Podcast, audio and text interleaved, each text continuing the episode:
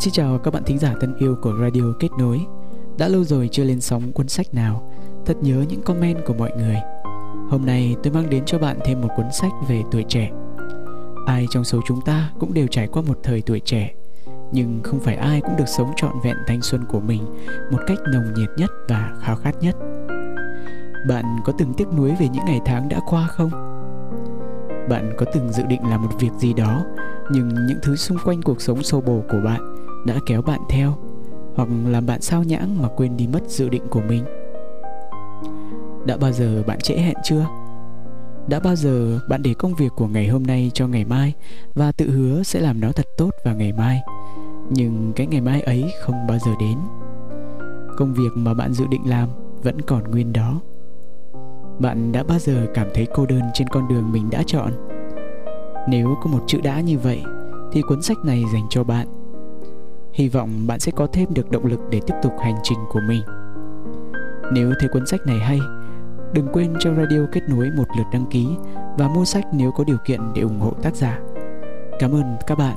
Chúng ta cùng đến với cuốn sách Đừng Lựa Chọn An Nhàn Khi Còn Trẻ qua giọng đọc của Chàng Mưa.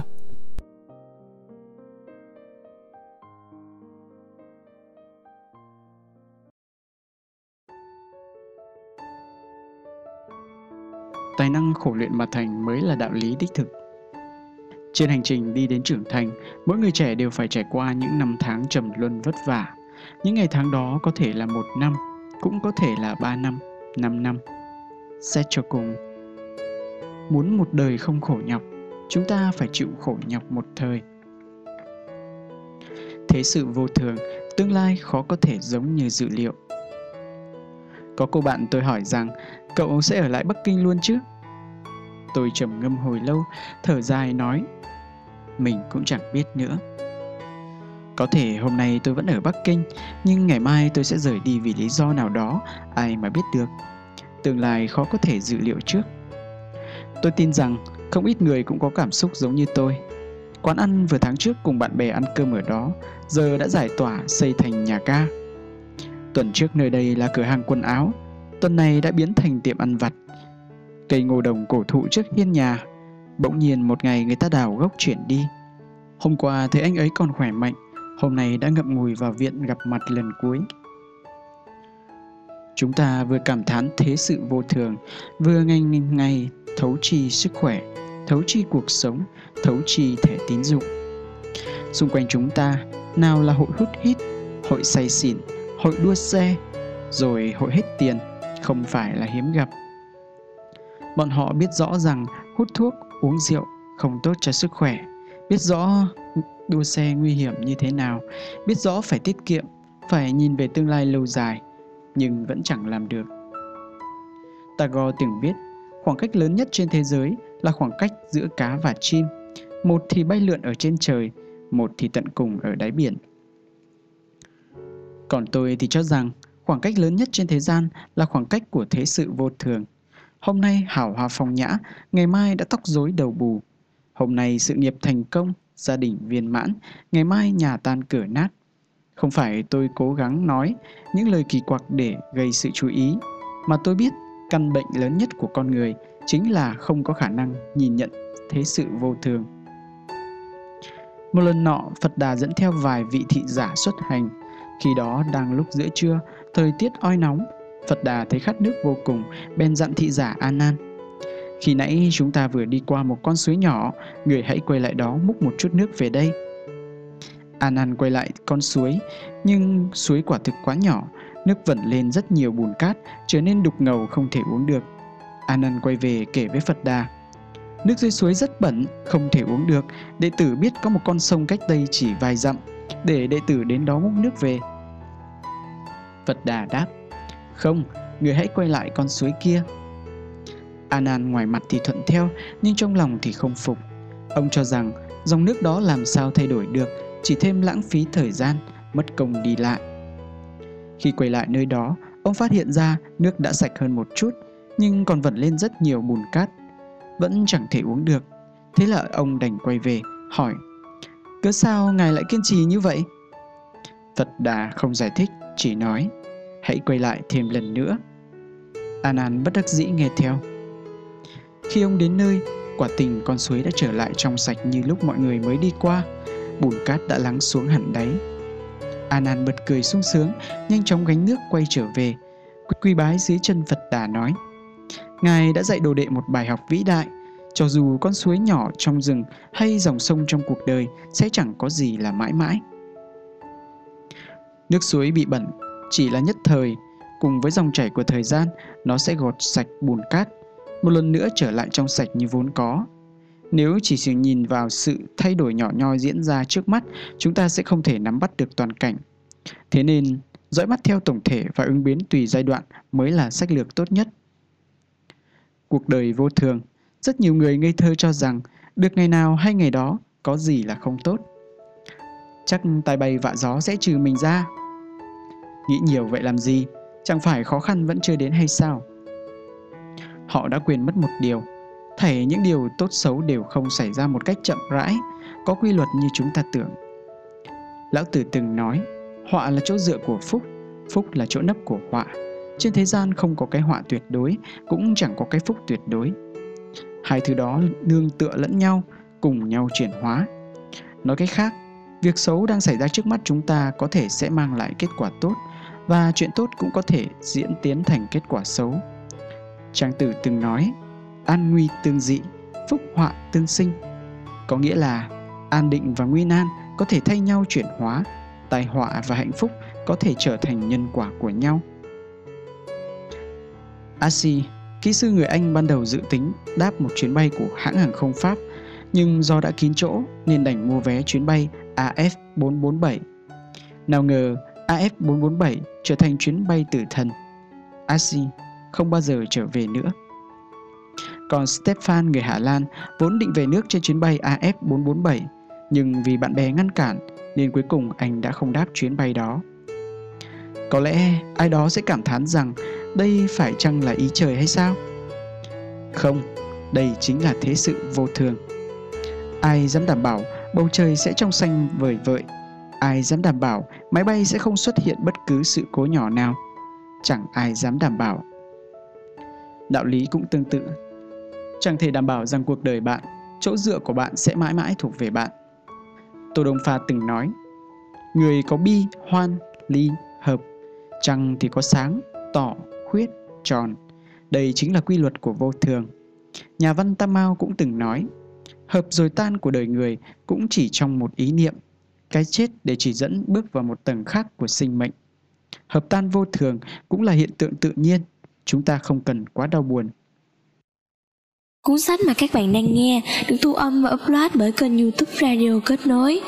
Chúc các bạn nghe sách thật vui vẻ. Liz Murray sinh ra trong một khu ổ chuột ở thành phố New York. Từ nhỏ đã phải sống trong môi trường khắc nghiệt với thuốc phiện, AIDS và đói khát. Cho dù cha mẹ không thể gần bùn mà chẳng hôi tanh mùi bùn nên cũng bị nghiện, nhưng Liz vẫn yêu quý họ. Do gia cảnh khốn khó, Liz trong bộ dạng rách rưới, bẩn thỉu, đầu lúc nào cũng đầy cháy, thường phải chịu sự chê cười và bắt nạt của các bạn. Năm mười lăm tuổi, cô đã dốc sức duy trì sự tồn tại cho ngôi nhà vốn đã mục nát của mình. Cô bắt đầu lưu lạc, nơi đầu đường xó chợ, lang thang nhặt rác để kiếm sống.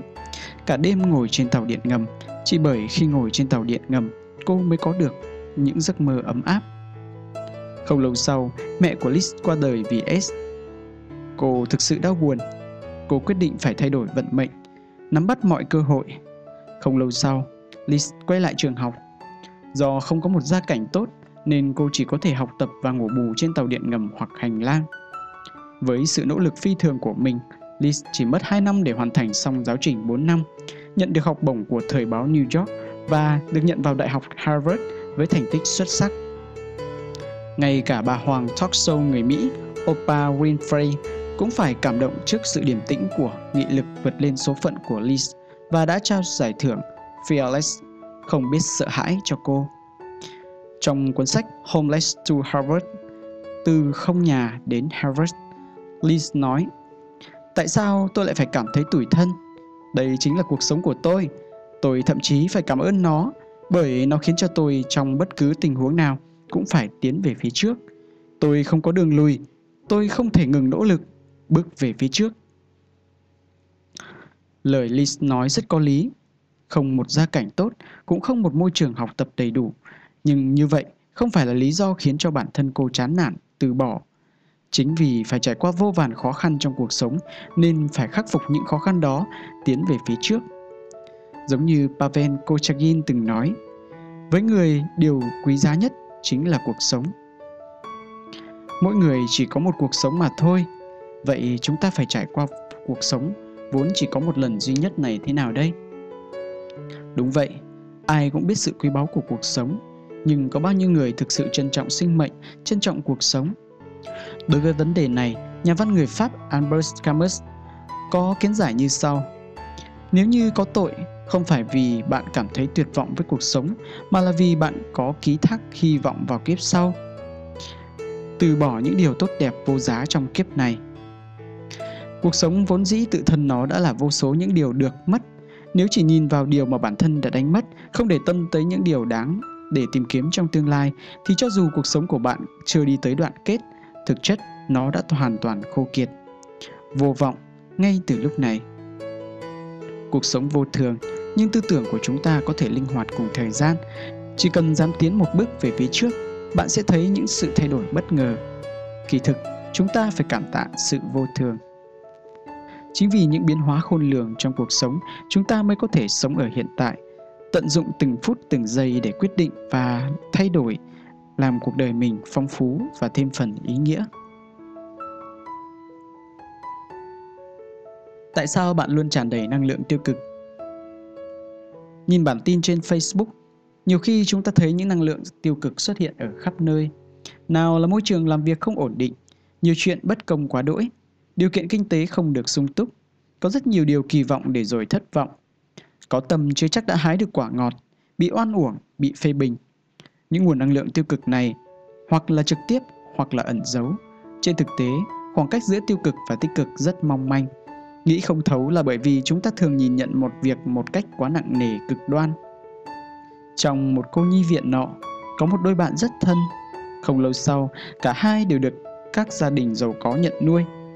Hai đứa trẻ đều được học hành ở những ngôi trường danh giá. Nhưng sau đó, hoàn cảnh của chúng có dần dần đổi khác. Một người ở tuổi bốn mươi, trở thành một trong những thương nhân thành công, hoàn toàn có thể nghỉ hưu hưởng thụ cuộc sống thanh thản, an nhàn. Người còn lại thì làm giáo viên, thu nhập thấp nên luôn cảm thấy bản thân thật kém cỏi, thất bại. Một ngày nọ, họ tình cờ gặp lại nhau khi cầu phúc ở một ngôi chùa. Sau khi tay bắt mặt mừng, họ bắt đầu kể lại những trải nghiệm của bản thân suốt những tháng năm qua. Vị thương nhân nọ đã đi rất nhiều nơi. Ông thao thao bất tuyệt kể về những câu chuyện thú vị khi đi chu du thế giới. Còn người thầy giáo chỉ kể toàn những chuyện bất hạnh của bản thân. Ông là một đứa trẻ châu Á mồ côi đáng thương, phải theo gia đình cha mẹ sang tận bên Thụy Sĩ xa xôi, cảm thấy cô độc đến thế nào. Nỗi oán thán của ông ngày càng nặng nề. Vị thương nhân cuối cùng ngăn lại. Đủ rồi, anh đã nói xong chưa? Anh nãy giờ toàn kể bản thân đã bất hạnh thế nào. Anh đã từng nghĩ xem, nếu như trong hàng trăm ngàn đứa trẻ năm đó, cha mẹ nuôi của anh lựa chọn một đứa trẻ khác, thì bây giờ anh sẽ ra sao? Người thầy giáo nói giọng tủi thân. Anh không biết đấy thôi, nguyên nhân khiến tôi không vui là bởi... Sau đó, ông ta lại bắt đầu kể lại tất cả những sự đối xử bất công mà người đời đã dành cho mình. Vị thương nhân lắc đầu buồn bã. Thật không thể tưởng tượng được, anh vẫn nghĩ như vậy. Khi hai mươi lăm tuổi, tôi đã không thể chịu đựng được thế giới xung quanh.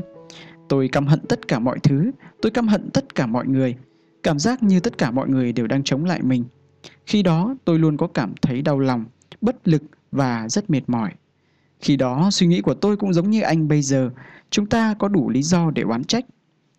Ông cảm khái. Tôi khuyên anh, chớ nên đối xử với bản thân như vậy nữa. Anh không cần phải sống trong tâm thế như một đứa trẻ mồ côi đã trải qua một cuộc sống bi thảm thực thụ. Trên thực tế, anh đã có được điều kiện giáo dục vô cùng tốt. Anh đang gánh vác trên vai trách nhiệm giúp đỡ những người khác thoát ly khỏi cảnh nghèo khổ, chứ không phải tìm cái cớ than thân trách phận để tự bủa vây chính bản thân mình. Sau khi thực sự thoát khỏi cảm giác thương hại bản thân, đồng thời ý thức được mình đã may mắn biết bao, tôi mới đạt được thành công như ngày hôm nay. Nghe xong những lời cảm khái lay động tâm can của vị thương nhân, người thầy giáo vô cùng cảm động. Đây là lần đầu tiên có người gạt bỏ được suy nghĩ của ông, cắt đứt hồi ức khốn khổ của ông. Vậy mà tất thảy những hồi ức đó đã từng dễ dàng nhận được sự thương hại của biết bao nhiêu người. Người bạn thương nhân đã giải thích một cách rõ ràng. Hai người họ đều phải trải qua một hoàn cảnh giống nhau, nhưng điều khác biệt là thông qua việc tự mình lựa chọn một cách sáng suốt, vị thương nhân đã thấy được mặt hữu ích cho bản thân, còn người thầy giáo lại chỉ nhìn thấy những ảnh hưởng bất lợi đối với mình. Có câu châm ngôn, phàm là tường thì đều có cửa. Cho dù bức tường trước mặt hoàn toàn kín mít, bạn vẫn có thể coi nó là một con đường để thoát ra. Cuộc sống không phải là sự ganh đua. Hạnh phúc khởi nguồn từ sự trân trọng. Nếu có thể điều tiết, trọng tâm sự chú ý của mình một cách có ý thức, bạn sẽ lấy lại được sự cân bằng mới mẻ cho tâm lý lệch lạc của mình trước kia. Sự cân bằng này chắc chắn sẽ ổn định cảm xúc và tình cảm của bạn. Cái gọi là ma đạo từ tâm trí mà ra, thiên đường và địa ngục chỉ cách nhau một ý niệm. Chỉ khi thường xuyên gột rửa và cảnh tỉnh tâm trí của mình, bạn mới có thể đảm bảo không bị tâm ma khống chế, từ đó tránh được những tai họa vô cùng, không đi đến bước hại mình, hại người. Tư tưởng khác nhau thì đánh giá đối với sự việc xảy ra cũng hoàn toàn khác nhau. Tất nhiên nó sẽ ảnh hưởng tới thái độ xử lý vấn đề cũng như ảnh hưởng đến đường đời của chúng ta sau này. Xét cho cùng, sống trên đời cần phải có trí tuệ, nếu không đủ sáng suốt, vậy chỉ ít bạn phải có một tư tưởng khoáng đạt. Dùng tư tưởng bi quan hẹp hòi, hà khắc để nhận diện vấn đề, bạn sẽ thấy thế giới này toàn một màu u ám. Dùng tư tưởng lạc quan, khoáng đạt, thấu hiểu để nhìn nhận vấn đề, bạn sẽ nhận ra mặt tốt đẹp của sự vật. Có hai tù nhân cùng bị nhốt trong một nhà lao, họ phải nhìn cảnh vật bên ngoài qua một ô cửa sắt bé tí. Một người nhìn thấy bầu trời đầy sao vô cùng huyền bí, đẹp đẽ. Người còn lại chỉ nhìn thấy dưới đất toàn là rác rưởi buôn lầy. Đây chính là sự khác biệt. Khi nghĩ một cách thấu suốt, chúng ta mới có thể thấy được hạnh phúc của chính mình. Sinh ra nơi trần thế, mỗi người đều phải trải qua phong ba khổ nạn. Đối diện với gian nan, khốn khổ không thể tránh khỏi. Nghĩ thấu chính là thiên đường, nghĩ quẩn chính là địa ngục. Trên đời này, chẳng có trở ngại nào là không thể vượt qua. Bạn có còn nhớ những lời lẽ hào sảng, khí khái mà mình từng nói? Không có anh ta, tôi vẫn sống tốt. Không có thành công, chẳng thà tôi đi chết cho xong. Nếu ngay cả chuyện này mà chẳng làm tốt, mình sẽ làm được cái gì chứ? Nếu cuộc sống này bắt nạt tôi, tôi sẽ giáng trả thật mạnh mẽ. Kết quả thì sao? Không có anh ta, bạn vẫn sống tốt, thậm chí còn sống tốt hơn. Bạn không thành công, nhưng vẫn đang kiên trì và khát vọng thành công. Bạn chưa làm tốt một việc gì đó, nhưng bạn không thể vì thế mà chán nản. Cuộc sống này lừa lọc, bắt nạt bạn, bạn đã giáng trả nó ra sao? Bạn không chỉ không giáng trả mà còn tiếp tục nỗ lực phục vụ cuộc sống. Giờ đây, nhớ về những điều này, phải chăng sẽ trở thành trò cười hay sao? Đúng vậy, trên đời chẳng có trở ngại nào là không thể vượt qua, tất cả đều sẽ trôi qua. Bất luận bạn phải trải qua điều gì, đang trải qua điều gì, đường đời bạn vẫn phải bước tiếp. Nỗi đau đậm sâu đến mấy, khi biến thành quá khứ, vết thương cũng sẽ lành lại. Một thanh niên nọ làm việc trong chuỗi nhà hàng thức ăn nhanh, mức lương vô cùng bèo bọt, trong ví thường rỗng tuếch. Do không có tiền mua đồ nên thú vui duy nhất của anh ta là đi dạo phố. Anh ta đã sắp ba mươi tuổi rồi, vậy mà vẫn chưa làm nên trò trống gì. Trong mắt của bạn bè đồng trang lứa, đây quả thật là một điều rất mất thể diện. Để lẩn tránh khỏi những lời đàm tiếu, để lẩn tránh khỏi đám bạn thân lần nào cũng giục cưới, anh ta chọn cách đến nơi đất khách quê người, tiếp tục bươn trải. Trong một lần liên hoan, anh ta ngồi cạnh ông chủ nhà hàng, lấy hết dũng cảm kể về nỗi muộn phiền của mình, với hy vọng ông chủ có thể tiết lộ một chút bí quyết làm giàu. Cậu biết không, rất nhiều người từng hỏi tôi như vậy, ông chủ nói với anh ta. Vậy bọn họ bây giờ ra sao ạ? Khi tìm đến tôi, bọn họ nghèo rất mùng tơi, lúc nào cũng buồn bã, u sầu. Bây giờ họ đều tìm được mảnh đất lập thân của riêng mình rồi. Vậy ông đã nói gì với bọn họ? Anh ta vô cùng sốt ruột, muốn biết câu trả lời. Tôi nói với họ rằng, mọi chuyện rồi sẽ qua thôi. Mọi chuyện đều sẽ qua, đây đâu phải là bí quyết làm giàu chứ? Anh ta lẩm bẩm nói, trong lòng thầm nghĩ. Đúng rồi, tại sao ông chủ lại nói điều này với mình chứ? Cậu không tin phải không? Người thanh niên mỉm cười, ngần ngại. Không nói không rằng. Ông chủ cười xòa nói. Kỳ thực cái mà, chớ để ý đến những gì mà mình chưa có. Phải tập trung nhiều hơn vào nguồn lực mà mình đang có. Sau đó tận dụng những nguồn lực đó để phấn đấu. Phấn đấu để thành công, cuộc sống sẽ trở nên tốt đẹp. Đến lúc đó, nghèo khổ, bất hạnh chẳng phải sẽ trở thành quá khứ rồi sao? Nhưng tôi làm gì có nguồn lực nào?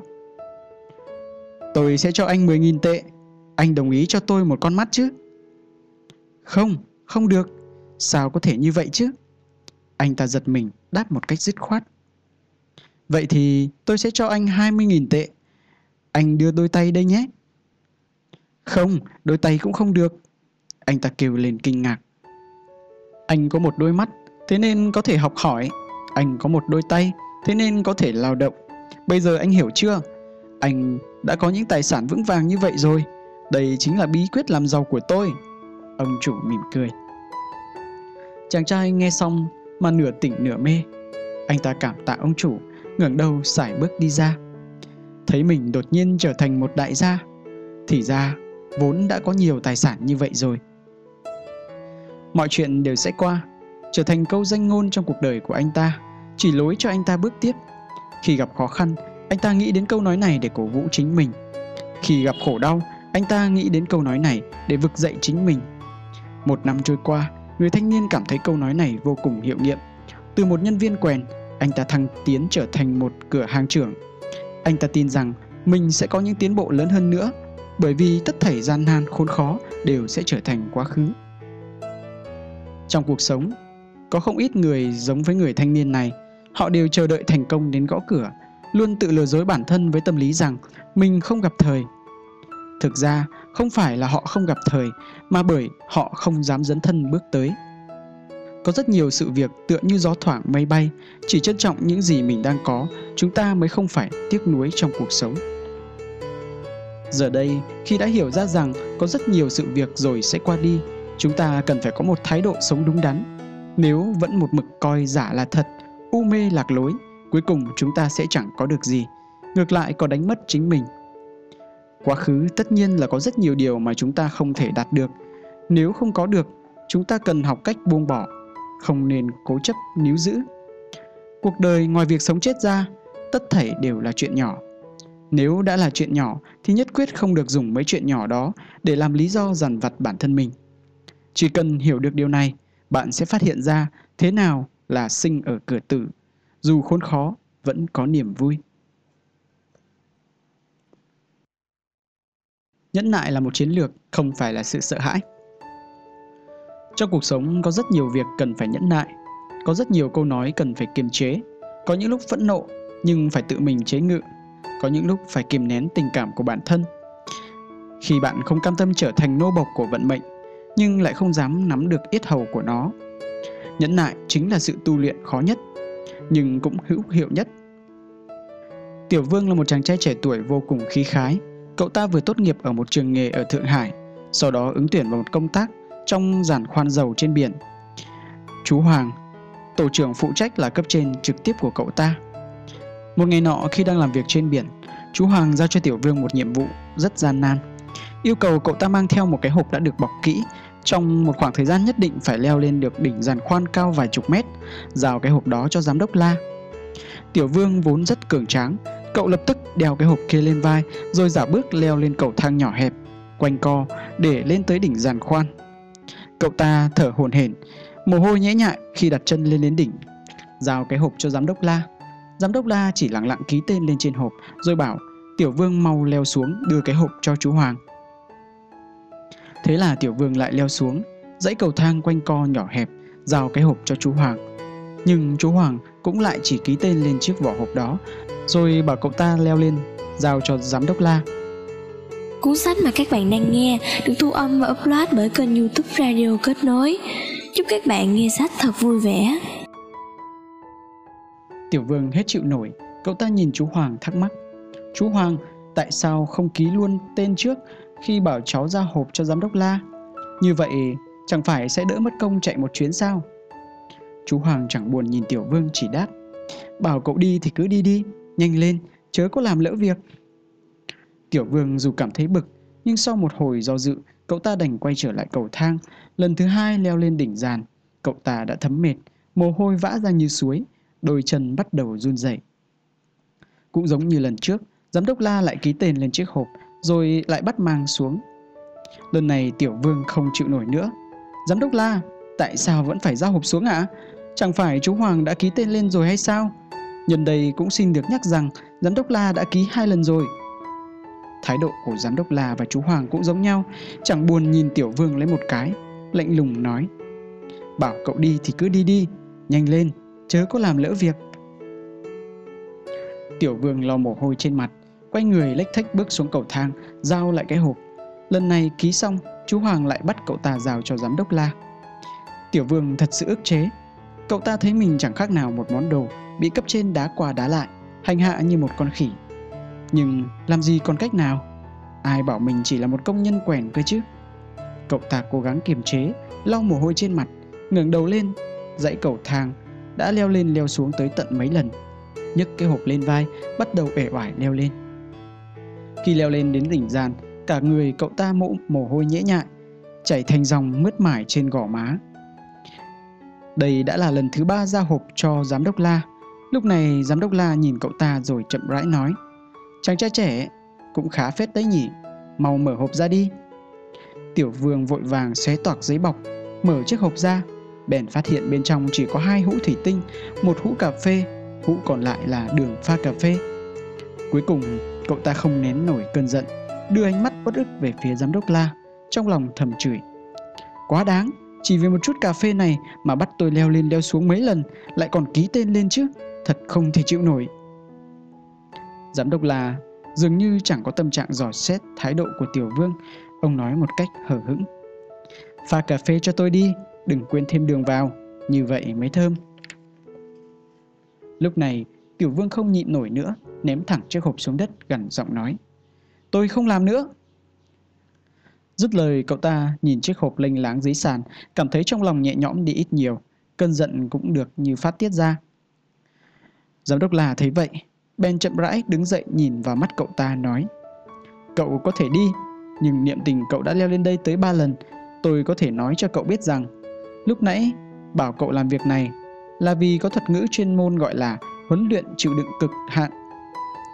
Chúng ta tác nghiệp giữa biển khơi, bất cứ lúc nào cũng có thể gặp nguy hiểm, yêu cầu mọi nhân viên đều phải có sức chịu đựng phi thường trước những thử thách, nguy hiểm, như vậy mới có thể hoàn thành nhiệm vụ tác nghiệp trên biển. Thật đáng tiếc, cả ba lần cậu đều đã hoàn thành, chỉ thiếu một chút ở lúc cuối. Thành ra không được uống cà phê ngon do chính mình pha. Bây giờ cậu có thể đi rồi. Nghe xong lời của giám đốc La, Tiểu Vương vô cùng sửng sốt. Xem ra cậu đã phải chuẩn bị hồ sơ để xin việc rồi. Đây quả là một bài học đắt giá về thực tiễn cuộc sống sau khi rời khỏi ghế nhà trường và chính thức bước chân vào xã hội. Nhẫn nại đồng nghĩa với đau khổ, bởi lẽ nhẫn nại sẽ áp chế tâm tính. Thế nhưng, thành công thường chỉ xuất hiện sau khi bạn chịu đựng được những nỗi đau mà người thường không thể chịu đựng. Tuyệt đối đừng bỏ đi khi chỉ còn chút xíu nữa thôi. Rất nhiều khi để nhẫn nại thì phải đau khổ, nhưng kết quả của nó sẽ là mật ngọt. Tôi từng xem một thí nghiệm, vỏ chanh sau khi ngâm chiết đầy đủ, vị đắng của nó sẽ thẩm thấu vào nước trà. Đó là một hương vị thơm mát ngọt lành. Nhưng nếu chiết xuất toàn bộ hương chanh ra trong vòng vài ba phút thì sẽ khiến cho trà pha có vị nồng đắng, chất lượng trà bị ảnh hưởng rõ rệt. Cuộc sống cũng vậy, tình yêu cũng thế, chỉ cần đủ lòng bao dung và sự nhẫn nại, tất thảy sẽ biến thành một hình hài khác. Charles, người dẫn chương trình của một đài truyền hình, không chỉ ngoại hình ưa nhìn, năng lực xuất sắc mà còn chăm chỉ. Charles ban ngày phụ trách phỏng vấn chuyên mục tài chính kinh doanh, bảy giờ ba mươi tối lại phụ trách mục tin tức trong khung giờ vàng. Trong mắt của những người đồng nghiệp khác, sự nghiệp của Charles quả thực đang lên như diều gặp gió. Thăng chức chỉ là chuyện sớm muộn. Nhưng trên thực tế, Charles lại có nỗi muộn phiền riêng. Do ứng xử chưa được khéo léo nên đắc tội với trưởng ban tin tức, lúc nào cũng bị cấp trên gây khó dễ. Trong một lần đi họp, trưởng ban tin tức quyết định không để Charles dẫn mục tin tức của khung giờ vàng nữa. Thay vào đó, phụ trách mục tin tức trực tiếp lúc mười một giờ đêm, Những người có mặt ai nấy đều kinh ngạc. Charles lại càng không tin vào tay mình. Trưởng ban tin tức đang lấy việc công để trả thù riêng. Anh ta rất phẫn nộ nhưng lại không muốn gây thêm mâu thuẫn, đành giữ vững điềm tĩnh, vui vẻ đón nhận phân công. Mặc dù bị đối xử bất công nhưng Charles vẫn không hề oán thán, ngược lại lại càng thêm nỗ lực. Vừa tan ca làm là lại đi học bổ túc để chuẩn bị cho việc dẫn chương trình lúc nửa đêm. Đã rất lâu rồi anh không được nghỉ ngơi đầy đủ. Cho dù chương trình phát sóng lúc nửa đêm, lượng người xem rất ít, Charles cũng không hề chủ quan, lơ là. Bản thảo dẫn tin cũng chuẩn bị hết sức nghiêm túc. Rất nhanh sau đó, sự nỗ lực của Charles đã được hồi đáp. Khán giả không ngớt lời khen ngợi chương trình này, lượng người xem cũng tăng lên không ít. Giám đốc đài truyền hình sau khi biết được việc này, bèn phê bình trưởng ban tin tức, hạ lệnh để Charles quay lại mục tin tức trong khung giờ vàng. Với thành tích xuất sắc trong công việc, Charles đã được bầu là người dẫn chương trình truyền hình được yêu thích nhất toàn quốc. Thấy sự nghiệp của Charles ngày càng thăng tiến, trưởng ban tin tức lại càng thêm gai mắt, rất muốn tìm cơ hội dạy cho Charles một bài học. Một ngày nọ, trưởng ban tin tức cố tình tuyên bố trước mặt mọi người rằng Charles xuất thân từ lĩnh vực kinh tế tài chính, để anh ta phỏng vấn trong mục tin tức kinh tế sẽ có cái nhìn thiên lệch không tốt cho sau này, nên vẫn để anh ta dẫn mục tin khác. Lúc này, chuyên mục tài chính kinh tế do Charles phụ trách ít nhiều đã có tiếng tăm. Trưởng ban tin tức làm vậy rõ ràng là cố tình gây sự. Charles cố kìm chế lửa giận, không muốn để mọi chuyện đi quá xa. Nếu phản ứng lại, chẳng phải anh ta sẽ trúng quỷ kế của trưởng ban, rơi vào cái bẫy lớn hơn hay sao? Thế là chấp nhận sự sắp xếp của ông ta. Một ngày nọ, lãnh đạo cấp trên gọi điện cho trưởng ban tin tức nói: Bộ trưởng Bộ Tài chính ngày kia sẽ đến đây tham gia buổi tiệc, anh sắp xếp cho Charles đến tham dự nhé. Trưởng ban tin tức giải thích: Charles giờ hiện không phụ trách mục tài chính nữa, hay là đổi người khác được không? Không được, Charles là chuyên gia, bắt buộc phải đến tham dự. Cấp trên đã ra lệnh như vậy, trưởng ban tin tức đành phải tuân theo. Từ đó về sau, mỗi lần có nhân vật quan trọng trong giới tài chính đến đài truyền hình, Charles đều là người phụ trách tham gia, nhân tiện tiến hành phỏng vấn. Thời gian dần trôi, khán giả đã giúp Charles định vị tên tuổi của mình. Ai cũng cho rằng anh mới là người dẫn chương trình tài năng bậc nhất trong lĩnh vực tài chính. Những người được phỏng vấn đều rất vinh hạnh khi được anh phỏng vấn, còn những người chưa được phỏng vấn đều rất bực, chỉ định Charles phỏng vấn. Sau đó, lãnh đạo cấp cao trực tiếp hạ lệnh tất cả những công việc có liên quan đến tài chính đều phải giao cho Charles xử lý, những người khác không được tham gia. Dù không muốn, nhưng trưởng ban tin tức cũng đành phải mời Charles quay về vị trí dẫn chương trình chuyên mục tài chính. Trong tiếng Hán, chữ nhẫn phía trên có một mũi dao đâm xuống chữ tâm, hàm ý chỉ rằng khi nhẫn nhịn được thì những điều mà người khác không thể nhẫn nhịn, chúng ta mới có thể đạt được những điều mà người khác không thể đạt được. Chính vì hiểu được chữ nhẫn nên Charles mới ngày càng thăng tiến. Nhẫn không phải là từ bỏ, không phải là cúi đầu, mà là tìm kiếm cơ hội để chạy càng xa, bay càng cao. Đương nhiên, nhẫn nại là một chiến lược đối nhân xử thế, không phải là sợ hãi, không phải là hoàn toàn lùi bước một cách bị động, mà là nhẫn nại một cách có ý thức, có mục tiêu. Cho dù là ai, trong cuộc đời đều sẽ có lúc rơi vào tình cảnh khó khăn không thể tránh khỏi.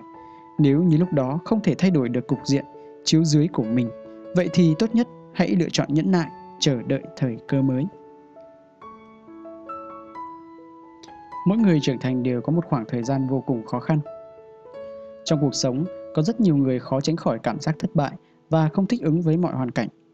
Thường ngày, tôi hay nghe thấy những lời oán thán như tâm trạng khi đi làm nặng nề, chẳng khác gì đi thăm mộ. Nếu cha mình là Mã Vân thì tốt biết mấy. Đặc biệt là các bạn trẻ đang làm việc trong những đô thị loại một, về cơ bản ngày nào cũng tỉnh giấc lúc sáu giờ sáng, bảy tám giờ tối mới về nhà ăn cơm. Xong nghỉ ngơi một lát đã hơn mười giờ, chờ mãi mới đến cuối tuần, mong ước duy nhất chỉ là vùi trong chăn ấm ngủ nướng thỏa thích. Bận đến nỗi không được sống một cách thực thụ, chỉ là sinh tồn mà thôi. Rất nhiều người bất giác tự hỏi rằng mình vất vả như vậy liệu có xứng đáng không? Tại sao người khác đều có thể sống một cách thoải mái, liệu mình có nên đổi sang một công việc khác nhẹ nhàng hơn chăng? Tiểu Lượng tốt nghiệp năm hai nghìn không trăm lẻ sáu, chỉ là một học sinh lớp bổ túc thông thường. Khi đó chẳng có chuyên môn sở trường gì cả. Cũng giống như rất nhiều người, cậu đành phải làm nghề tiếp thị sản phẩm. Lúc mới đầu không có mục tiêu, làm vài năm vẫn chẳng tiến bộ là bao. Khi công ty chuẩn bị đuổi việc cậu vì hiệu suất làm việc kém, cậu đã tốt nghiệp được hơn năm năm. nhưng mới chỉ tiết kiệm được vài ngàn nhân dân tệ. Sau này do cuộc sống đưa đẩy, Tiểu Lượng vẫn phải đảm nhận làm những công việc tương tự như nghề tiếp thị. Khi đó có hai lựa chọn, một là tiếp thị thuốc với mức lương tám trăm tệ, phải thường xuyên đi công tác trên thành phố. Hai là làm tiếp thị trong ngành tiêu dùng nhanh, mức lương cứng là hai nghìn tệ, được thêm chút hoa hồng. Thật đáng ngạc nhiên là cậu lại quyết định lựa chọn công việc đầu tiên. Tôi cũng vô cùng thắc mắc tại sao Tiểu Lượng lại lựa chọn như vậy. Cậu ta nói với tôi rằng đã thức cả đêm để suy nghĩ mới đưa ra quyết định. Sở dĩ Tiểu Lượng lựa chọn công việc mức lương tám trăm tệ là bởi vì so với ngành tiêu dùng nhanh tương đối truyền thống, cậu ta coi trọng ngành y dược hơn. Cho dù thời kỳ đầu chắc chắn sẽ vất vả một chút, cho dù phải thường xuyên đi công tác, nhưng những điều đó có thể chấp nhận được. Kỳ thực Tiểu Lượng đã hiểu được đạo lý, cứ cho đi rồi sẽ nhận lại. Sau này, chính vì chẳng có chỗ để nương tựa ở nơi đất khách quê người, buộc phải bớt thời gian giải trí và an nhàn hàng ngày, nên cậu mới có thể toàn tâm toàn ý dùng phần lớn thời gian của mình để theo đuổi nghề tiếp thị. Nửa năm sau đó, với nỗ lực của bản thân, cậu ta ứng tuyển vào một công ty y dược nước ngoài nổi tiếng. Tiếp tục trải qua năm năm phấn đấu, giờ đây Tiểu Lượng đã trở thành một tổng giám đốc tiếp thị với mức lương hàng năm lên tới ba trăm nghìn nhân dân tệ. Khi cậu ta nhắc đến những chuyện này, cảm xúc tự hào đong đầy, khó có thể diễn tả thành lời. Nhưng hơn hết, cậu ta hiểu được rằng lần lựa chọn công việc năm xưa chẳng khác gì một ván cược. Quá trình làm việc mới thực sự thể hiện ghi rõ giá trị của quyết định. Trong quãng thời gian làm nghề, đã biết bao lần cậu ta định từ bỏ, nhưng thật may mắn, vẫn giữ được kiên trì để theo đến cuối cùng. Tiểu Lượng nói, bất luận thế nào cũng phải cảm ơn quãng thời gian khó khăn năm xưa. Mặc dù ở đây chức vị và thu nhập đều đã cao, nhưng cậu ta vẫn nhớ những năm tháng rèn giũa đó. Nếu không giờ đây, có lẽ cậu ta vẫn chỉ là một nhân viên tiếp thị quèn mà thôi. Trên con đường đi tới sự trưởng thành, mỗi người trẻ ai cũng phải trải qua những tháng ngày vất vả và gian nan. Quãng thời gian ấy có thể là một năm, cũng có thể là ba năm, năm năm. Xét cho cùng, nếu không muốn vất vả một đời, thì phải chịu vất vả một thời. Xin đừng ngưỡng mộ người khác, được hưởng lương cao, lộc hậu, đi làm có xe đưa đón. Với những người đi làm công ăn lương, không có nền tảng gia đình giàu có, vài năm đầu sau khi tốt nghiệp, có mấy ai không phải trải qua những ngày tháng khổ ải, sống đời nhà trọ. Có mấy ai chưa từng phải làm thêm giờ, thức trắng mấy đêm liền. Có ai chưa từng vì nơi ở cách xa công ty nên năm giờ sáng đã phải dậy sớm. Có mấy ai chưa từng trong ngày hè nóng như thiêu như đốt, khát khô cả cổ mà chẳng dám mua một chai nước. Những điều mà các bạn trải qua thì rất nhiều người đã từng trải qua. Thậm chí họ đã phải trải qua một cách trường kỳ và vất vả hơn cả các bạn. Chút khổ sở khi phải đi công tác có đáng là gì? Nữ thi sĩ người Ba Lan Wisława Szymborska từng giải bày trong một áng thơ: bốn giờ sáng nào có ai cảm thấy thanh thản. Đúng vậy, có bao nhiêu bạn đã từng ra khỏi giường lúc bốn giờ sáng để học tập hay rèn luyện thể chất? Một phóng viên nọ từng hỏi cầu thủ bóng rổ Kobe Bryant rằng tại sao anh có thể thành công đến vậy? Kobe trả lời: "Chị có biết Los Angeles lúc bốn giờ sáng trông thế nào không?" Anh ta tiếp tục nói: "Bầu trời đầy sao, những ánh đèn đêm cô quạnh, rất nhiều người đi lại trên phố. Rốt cuộc Los Angeles trông như thế nào, tôi cũng không rõ nữa. Nhưng điều đó đâu quan trọng, phải không nào? bốn giờ sáng khi Los Angeles vẫn chìm trong bóng tối, tôi đã bước đi trên những con phố tăm tối của nó." Với tư cách là một vận động viên bóng rổ nổi tiếng, Kobe Bryant đã tỉnh dậy vào lúc bốn giờ sáng mỗi ngày, kiên trì luyện tập thể chất và kỹ năng ném rổ. Có lẽ màn đêm tăm tối của Los Angeles lúc bốn giờ sáng sẽ mãi không thay đổi, nhưng Kobe thì ngày càng nhận được sự chú ý của mọi người. Trong quãng thời gian tăm tối đó, họ đã nỗ lực tạo nên ánh sáng thuộc về chính mình, làm cho bản thân tỏa ra ngọn lửa bùng cháy và cuối cùng tỏa sáng rực rỡ trong màn đêm. Những ngày tháng đẹp đẽ nhất mà các nhân vật thành công thường nhắc đến, kỳ thực đều là những ngày tháng khổ sở nhất của họ, bởi những ngày tháng khốn khó đó thực sự đã trở thành nền móng cho thành công trong tương lai. Trong cuộc sống, mỗi cá nhân đều đã từng có những lúc không được ai giúp đỡ, chẳng được ai hỗ trợ, chẳng được ai hỏi han động viên. Do đó, họ mới càng quyết tâm nằm gai nếm mật, đến cuối cùng để trải nghiệm được một thế giới mới.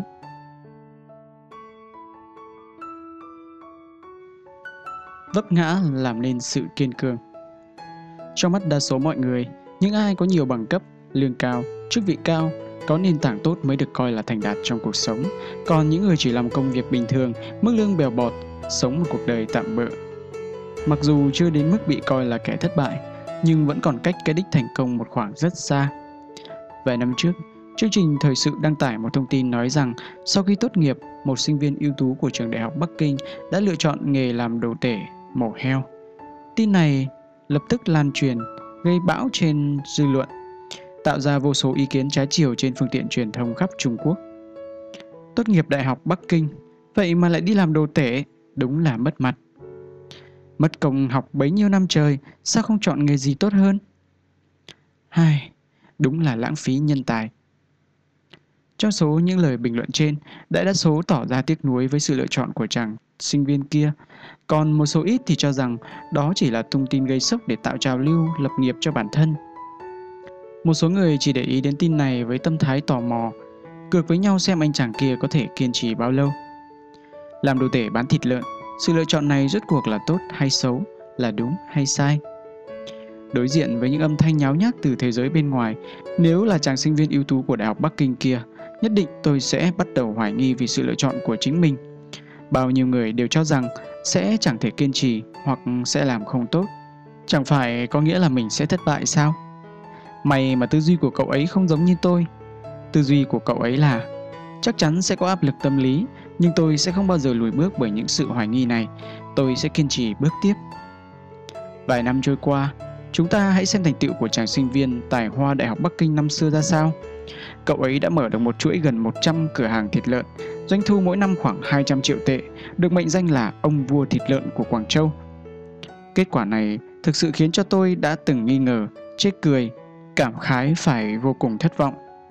Thì ra bán thịt lợn cũng có thể trở thành sự nghiệp một cách đường hoàng, quả là không thể tin nổi. Thực vậy, trong tiềm thức của chúng ta, có thể bước chân vào ngôi trường danh giá của cả nước cũng đồng nghĩa là trên đầu đặt được đặt một vòng hào quang chói lọi.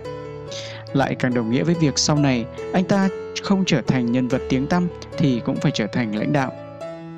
Theo lẽ tự nhiên, khi chàng sinh viên tài giỏi của Đại học Bắc Kinh lựa chọn công việc tầm thường là bán thịt lợn, chắc chắn mọi người sẽ dò xét, hoài nghi. Đối với những ánh mắt hoài nghi này, chàng sinh viên Đại học Bắc Kinh đã phản ứng ra sao? Bỏ ngoài tai những lời xì xào bàn tán, nỗ lực làm tốt công việc của mình, lấy hành động đánh bại hoài nghi.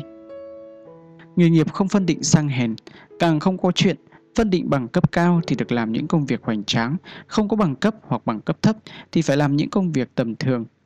Nếu phải tìm ra sự khác biệt trong vận mệnh và nghề nghiệp giữa người với người thì chỉ có thành công hay thất bại mà thôi.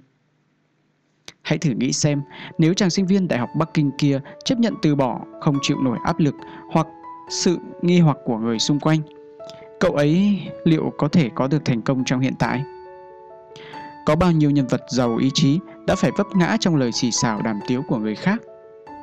Còn những người vẫn giữ vững niềm tin kiên định giữa cơn bão hoài nghi, nỗ lực đến cùng là những người đi đến tột đỉnh danh vọng. Câu nói, mai kiếm mười năm dùng trong một khắc, chính là sự tư duy tích cực mà người thành công nào cũng có. Xã hội bây giờ phát triển ngày càng nhanh, nhịp sống hối hả và khát vọng vật chất khiến cho không ít người trở nên thực dụng, cầu danh hám lợi. Bọn họ lúc nào cũng hoang tưởng rằng mình sẽ thành công mà chẳng tốn công sức. Không biết rằng chính cái tư duy đó đã chôn vùi tiền đồ và cuộc đời của chính họ. Thành Rome há có thể xây xong chỉ trong một đêm, cũng chẳng có ai một bước lên trời được. Hành trình vạn dặm khởi đầu từ từng bước chân nhỏ. Chúng ta đều biết rằng Woolworth là chuỗi siêu thị bán lẻ lớn nhất trên thế giới, nhưng ít người biết rằng những năm hai mươi của thế kỷ hai mươi, Woolworth cũng từng phải đối diện với vô số khó khăn. Năm một nghìn chín trăm hai mươi tư, Woolworth vay của bạn ba trăm đô la Úc, sáng lập nên cửa hàng sáng tạo đầu tiên của mình. Tất cả các sản phẩm bên trong đều có giá năm xu. Chẳng bao lâu sau, lợi nhuận thu được ở mức rất ổn. Thấy cửa hàng làm ăn ngày càng tốt, Woolworth tiếp tục mở thêm bốn cửa hàng nữa, nhưng điều ông chưa từng nghĩ đến là công việc làm ăn nhanh chóng trở nên ảm đạm. Khi tính toán, ông phát hiện ra rằng trong bốn cửa hàng thì có ba cửa hàng thua lỗ. Woolworth tự nhủ phải bình tĩnh. Ông phân tích nguyên nhân thất bại. Bản thân chưa từng có kinh nghiệm, mở thêm chi nhánh, nguồn lực quá phân tán, không thể kiểm soát được cùng một lúc, quy trình quản lý có rất nhiều sơ hở. Đối với những sai lầm này, Woolworth tự kiểm điểm một cách sâu sắc. Tiếp đến, ông áp dụng kế hoạch đánh đến đâu chắc đến đó. Trong khoảng thời gian hơn mười năm sau, mặc dù ông chỉ mở thêm mười hai chi nhánh, nhưng chi nhánh nào cũng có lợi nhuận và trở thành những đối thủ có năng lực cạnh tranh tốt nhất trong ngành. Bước quá nhanh sẽ rất vấp ngã, Woolworth chính là một ví dụ điển hình. Vì vậy, câu chuyện đã cảnh tỉnh chúng ta rằng khi nhìn thấy mặt tốt, cũng nên nhìn thấy mặt không tốt. Như vậy, trên con đường phía trước, chúng ta mới có thể kiên trì từng bước vững vàng. Có người từng nói, chúng ta ở hiện tại thực ra đều là sự chắp vá của bản thân trong quá khứ. Những thành công của bạn, những thất bại của bạn, những giọt nước mắt hay những nụ cười, thực ra tất cả vẫn luôn ở đây và không ngừng diễn tiến. Quả đúng như vậy, chàng trai sinh viên Đại học Bắc Kinh bán thịt lợn Woolworth đều đã trải qua quãng thời gian từ chỗ vấp ngã đến thành công. Vậy còn bạn, bạn đã biết chặng đường tiếp theo nên cất bước ra sao chưa? Bạn tính chôn vùi tuổi trẻ trong sự an nhàn hay sao? Tôi tin rằng cho dù công việc nào, chức vị nào, chỉ cần làm điều mình thích thì chúng ta nhất định sẽ vui vẻ. Đây chính là ý nghĩa của sự nỗ lực. Ngược lại, nếu phải cố gắng vì thứ mà bạn không muốn thì bạn sẽ không thể nào cảm thấy vui vẻ. Đừng lựa chọn an nhàn khi đang ở độ tuổi cần sự phấn đấu, bởi như vậy, cuộc sống của bạn sẽ trở nên vô vọng, bạn sẽ hoài nghi ý nghĩa của nỗ lực. Mọi nỗ lực phấn đấu đều có ý nghĩa. Cách đây không lâu, có người hỏi tôi rằng, nếu một ngày nhận ra mơ ước của mình không thành hiện thực, cậu sẽ cảm thấy mọi nỗ lực của mình chẳng có chút ý nghĩa nào, có phải không? Tôi trả lời, không hề. Cậu bạn kia lại hỏi tiếp, nếu đã nỗ lực như vậy mà chẳng có kết quả, cậu cũng cam tâm sao? Tớ sẽ tiếp tục nỗ lực chứ. Nói ra câu này, chính tôi cũng rất kinh ngạc. Khi đó thực ra tôi vẫn chưa biết nên đáp thế nào, nhưng câu trả lời cứ thế bật ra khỏi miệng. Ngẫm đi ngẫm lại cũng thấy đúng. Tiếp tục nỗ lực chẳng phải chính là ý nghĩa của sự nỗ lực hay sao? Nói cách khác, nỗ lực chính là sự báo đáp của nỗ lực. Trả giá chính là sự báo đáp của trả giá. Vẽ tranh chính là sự báo đáp của vẽ tranh. Sáng tác chính là sự báo đáp của sáng tác. Giống như lời cô bạn thân của tôi từng nói, khi cảm thấy mệt mỏi, chỉ cần nghĩ đến tác phẩm của mình liền cảm thấy được tiếp thêm động lực. Mình quả thật chưa hề lãng phí thời gian. Sau đó tôi bắt đầu có niềm tin kiên định vào ý nghĩa của sự nỗ lực phấn đấu. Nỗ lực phấn đấu, đó chính là vấn đề của bản chất. Sở dĩ một người lựa chọn phấn đấu chẳng phải vì họ không muốn phải coi thường bản thân khi những năm tháng thanh xuân trôi qua hay sao? Chẳng phải là để lưu lại cho chính mình một quá khứ đã từng huy hoàng hay sao? Chẳng phải để đưa ra câu trả lời thỏa đáng nhất cho câu hỏi của cuộc đời hay sao? Một năm nọ, được nghỉ lễ, tôi ngồi trên xe về quê chơi. Vô tình, thấy trên xe có cô nàng kế bên thút thít gọi điện thoại cho người thân. Mẹ ơi, con xin lỗi, trước kia con từng nói kiếm đủ tiền rồi sẽ về nhà. Mẹ ơi, con đã cố gắng hết sức rồi, con không hối hận. Cô gái mệt mỏi tựa vào cửa sổ, bờ vai chốc chốc lại rung lên. Tôi có cảm nhận được cô ấy đang cố gắng kìm nén tiếng khóc của mình. Xung quanh tôi có rất nhiều người giống như cô gái ấy. Phần lớn sống ở những thành phố nhỏ, thậm chí là vùng núi. Thì đỗ đại học là cơ hội duy nhất để thay đổi cuộc đời. Họ đến các thành phố lớn, bám rễ ở đó, cố gắng để cha mẹ nở mày nở mặt, cũng vì tương lai tươi sáng của chính mình. Trong số đó, người khiến tôi ấn tượng nhất chính là Hát, đồng nghiệp của tôi. Theo lời Hát nói thì nhà anh ấy ở một vùng núi của tỉnh Vân Nam, thiếu thốn đủ bề. Họ rất ít khi xuống núi. Nếu phải xuống núi thì thường là để đi mua nhu yếu phẩm hoặc đồ dùng cho cả năm. Thức ăn của họ là rau củ, thịt lợn, thịt gà nhà tự nuôi trồng. Khi lên cấp hai, Hát vẫn phải gội đầu bằng xà phòng giặt. Anh ấy nói ở quê đó là điều rất bình thường. Có lần trong nhà chỉ còn lại ba khúc củi, mẹ sai Hát nhóm củi chuẩn bị nấu cơm. Chẳng may tay chân lóng ngóng thế nào mà để phí mất hai thanh củi, anh đã bị mẹ cho một trận đòn. Nghe anh kể những điều lạ lẫm này, tôi mắt chữ A, miệng chữ O hồi lâu. Sau này Hát rời khỏi công ty, tìm được chỗ làm tốt hơn, tôi thực lòng mừng cho anh ấy.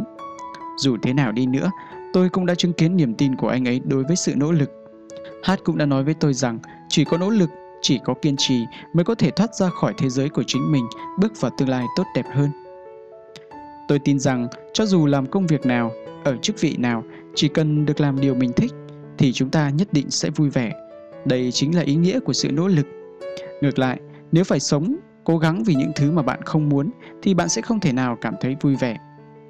Đừng lựa chọn an nhàn khi đang ở độ tuổi cần sự phấn đấu, bởi như vậy, cuộc sống của bạn sẽ trở nên vô vọng, bạn sẽ hoài nghi ý nghĩa của sự nỗ lực. Nói đến đây, tôi muốn kể cho bạn một câu chuyện về người họ hàng của tôi. Tôi phải gọi người đó là chú họ. Số mệnh của chú họ tôi khá trắc trở, từ nhỏ đã bị cha mẹ ruột vứt bỏ. Sau khi được một đôi vợ chồng già dưới thị trấn đem về nuôi, coi như cháu ruột của mình.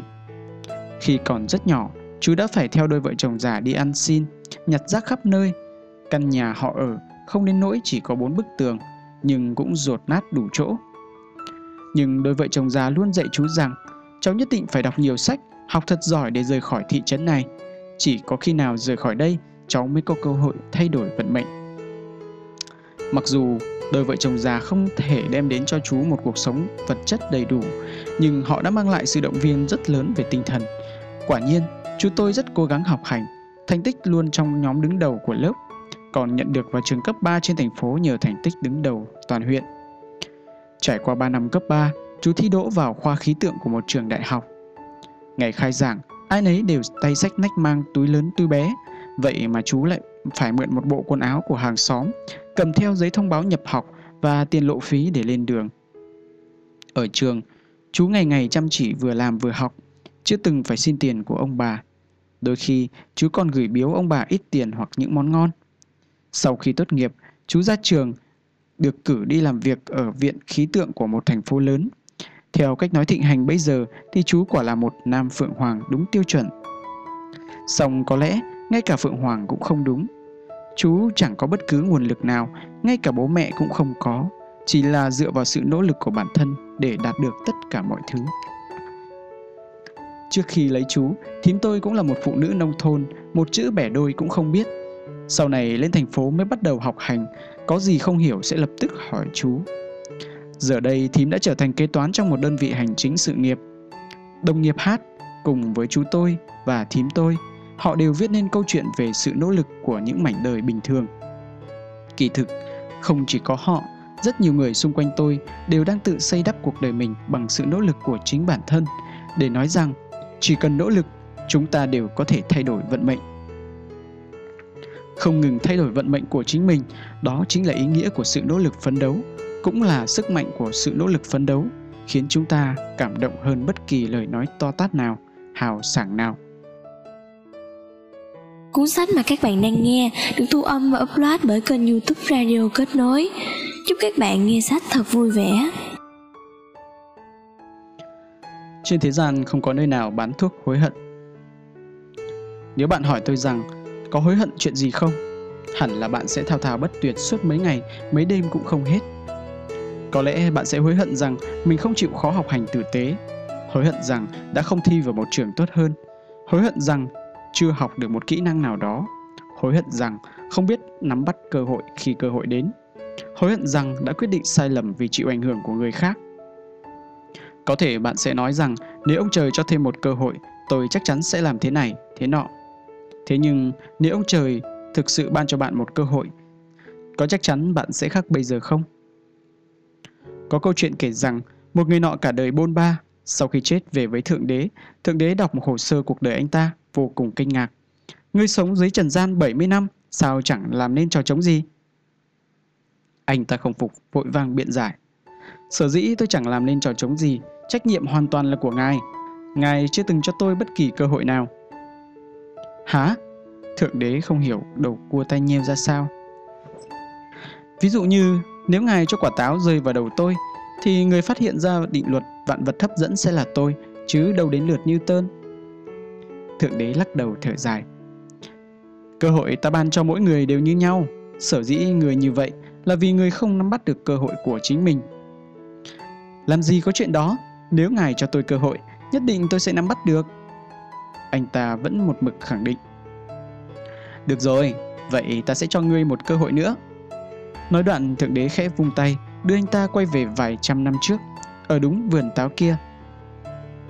Khi anh ta đang ngủ, đột nhiên một quả táo từ trên cây rơi trúng đầu. khiến anh ta giật mình tỉnh dậy. Anh ta đưa tay xoa đầu, sau đó cầm quả táo lên ngắm nghía, cắn một miếng rõ to. Một lúc sau, một quả táo nữa lại rơi trúng đầu, anh ta lại ăn hết. Vài phút nữa trôi qua, lại thêm một quả táo khác rơi trúng đầu.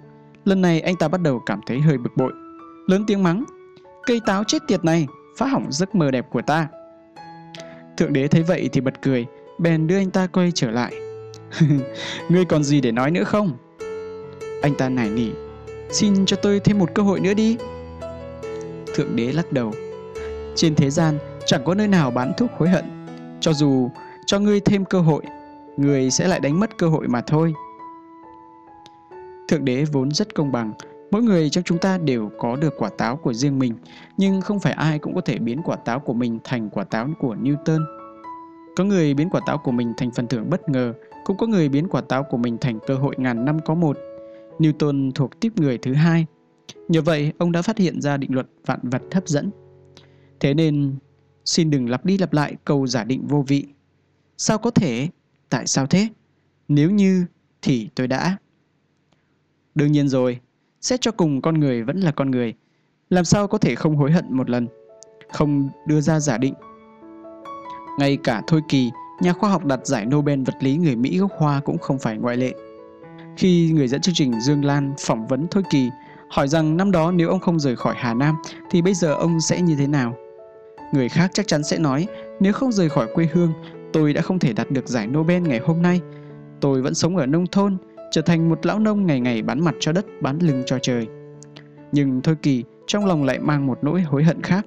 Ông nói: "Nếu tôi không ra đi, cha mẹ tôi đã không đến nỗi chết đói trong thảm họa tự nhiên năm đó. Nếu thời gian có thể quay trở lại, tôi nguyện sẽ ở cùng cha mẹ, không đi Hồng Kông, cũng không sang Mỹ. Đây là điều khiến tôi hối hận nhất trong cuộc đời." Nói đoạn, Thôi Kỳ khẽ cúi đầu, dòng nước mắt lăn dài trên má. Cha mẹ ông không may qua đời trong thảm họa tự nhiên kéo dài hơn ba năm ở quê nhà. Việc mất cha mẹ quá sớm là cú sốc lớn đối với ông. Ông cho rằng nếu khi đó ở bên cha mẹ, cha mẹ sẽ không chết đói. Ông sẽ nghĩ trăm phương ngàn cách để tìm đồ ăn. Cha mẹ sẽ không qua đời sớm như vậy. Thế nhưng thế gian đâu có bán thuốc hối hận. Cho dù ông có thể thực sự quay về thời điểm thảm họa đó xảy ra, vậy thế giới chẳng phải sẽ mất đi một nhà khoa học đạt giải Nobel vật lý? Trung Quốc sẽ thiếu đi một nhân tài hay sao? Bạn còn nhớ câu chuyện về chú lừa không may rơi xuống cái giếng cạn, sau đó đạp lên đủ loại rác rưởi, bùn đất để cuối cùng thoát ra không? Kỳ thực, chúng ta nên học hỏi tinh thần của chú lừa đó. Trong thực tế, cuộc sống sẽ có đủ loại bùn đất đổ xuống đầu chúng ta, lúc nào cũng trực chôn sống chúng ta. Ai chỉ biết khóc lóc hoặc chấp nhận an bài của số phận sẽ tự khiến cho bản thân ngày càng chìm dần. Ai muốn tìm thấy ánh sáng nơi cuối hầm phải nghĩ ra cách bay ra từ giếng cạn. Cách duy nhất để bay ra đó chính là rũ bỏ tất thảy những bùn đất kia đi, bước lên chúng, biến chúng trở thành con đường giúp chúng ta đi lên. Đạo lý cũng tương tự, biết rằng trên thế gian không có thuốc hối hận, chúng ta có thể tự cảnh tỉnh chính mình, không làm những việc khiến bản thân phải hối hận. Hoặc giả làm bất cứ điều gì, chúng ta cũng có thể có thêm một phần bình tĩnh, thêm một phần lý trí. Rốt cùng, mang thái độ cẩn trọng mỗi khi đối diện với nghịch cảnh, tìm kiếm hy vọng trong tuyệt vọng, chúng ta có thể leo lên khỏi cái giếng thành công như chú lừa kia. Xin chớ quên, nghịch cảnh không đồng nghĩa với tuyệt vọng. Thế gian có câu, sinh ra ở cửa tử, rơi vào nghịch cảnh vẫn có thể vượt lên, đó chính là một lần nữa hồi sinh, can trường hơn, mạnh mẽ hơn. Trên thế gian không có nơi nào bán thuốc hối hận, đó không chỉ là lời cảnh tỉnh, còn là lời khích lệ. Trên con đường phấn đấu của mình, chúng ta nhất định phải ghi nhớ điều ấy để đừng nuối tiếc giày vò đeo bám. Hãy để bản thân nhẹ nhõm, an nhiên tiến bước. Sự an nhàn dễ chịu thực ra rất nguy hiểm. Cái gọi là không ngừng phấn đấu, thử thách bản thân thực ra, thực ra chính là dám rũ bỏ vùng dễ chịu tâm lý vốn đã quá quen thuộc với bản thân. Các nhà tâm lý học hình tượng hóa nhận thức của con người với thế giới bên ngoài giống như vùng biển chia ra làm ba khu vực: bờ biển, vùng biển nông và vùng biển sâu. Trong đó, vùng bờ biển chính là vùng dễ chịu tâm lý. Nếu không biết bơi, hẳn bạn sẽ lội nước ở vùng bờ biển là dễ chịu nhất, an toàn nhất. Càng ra xa bờ, tâm lý bất an và khủng hoảng càng tăng lên.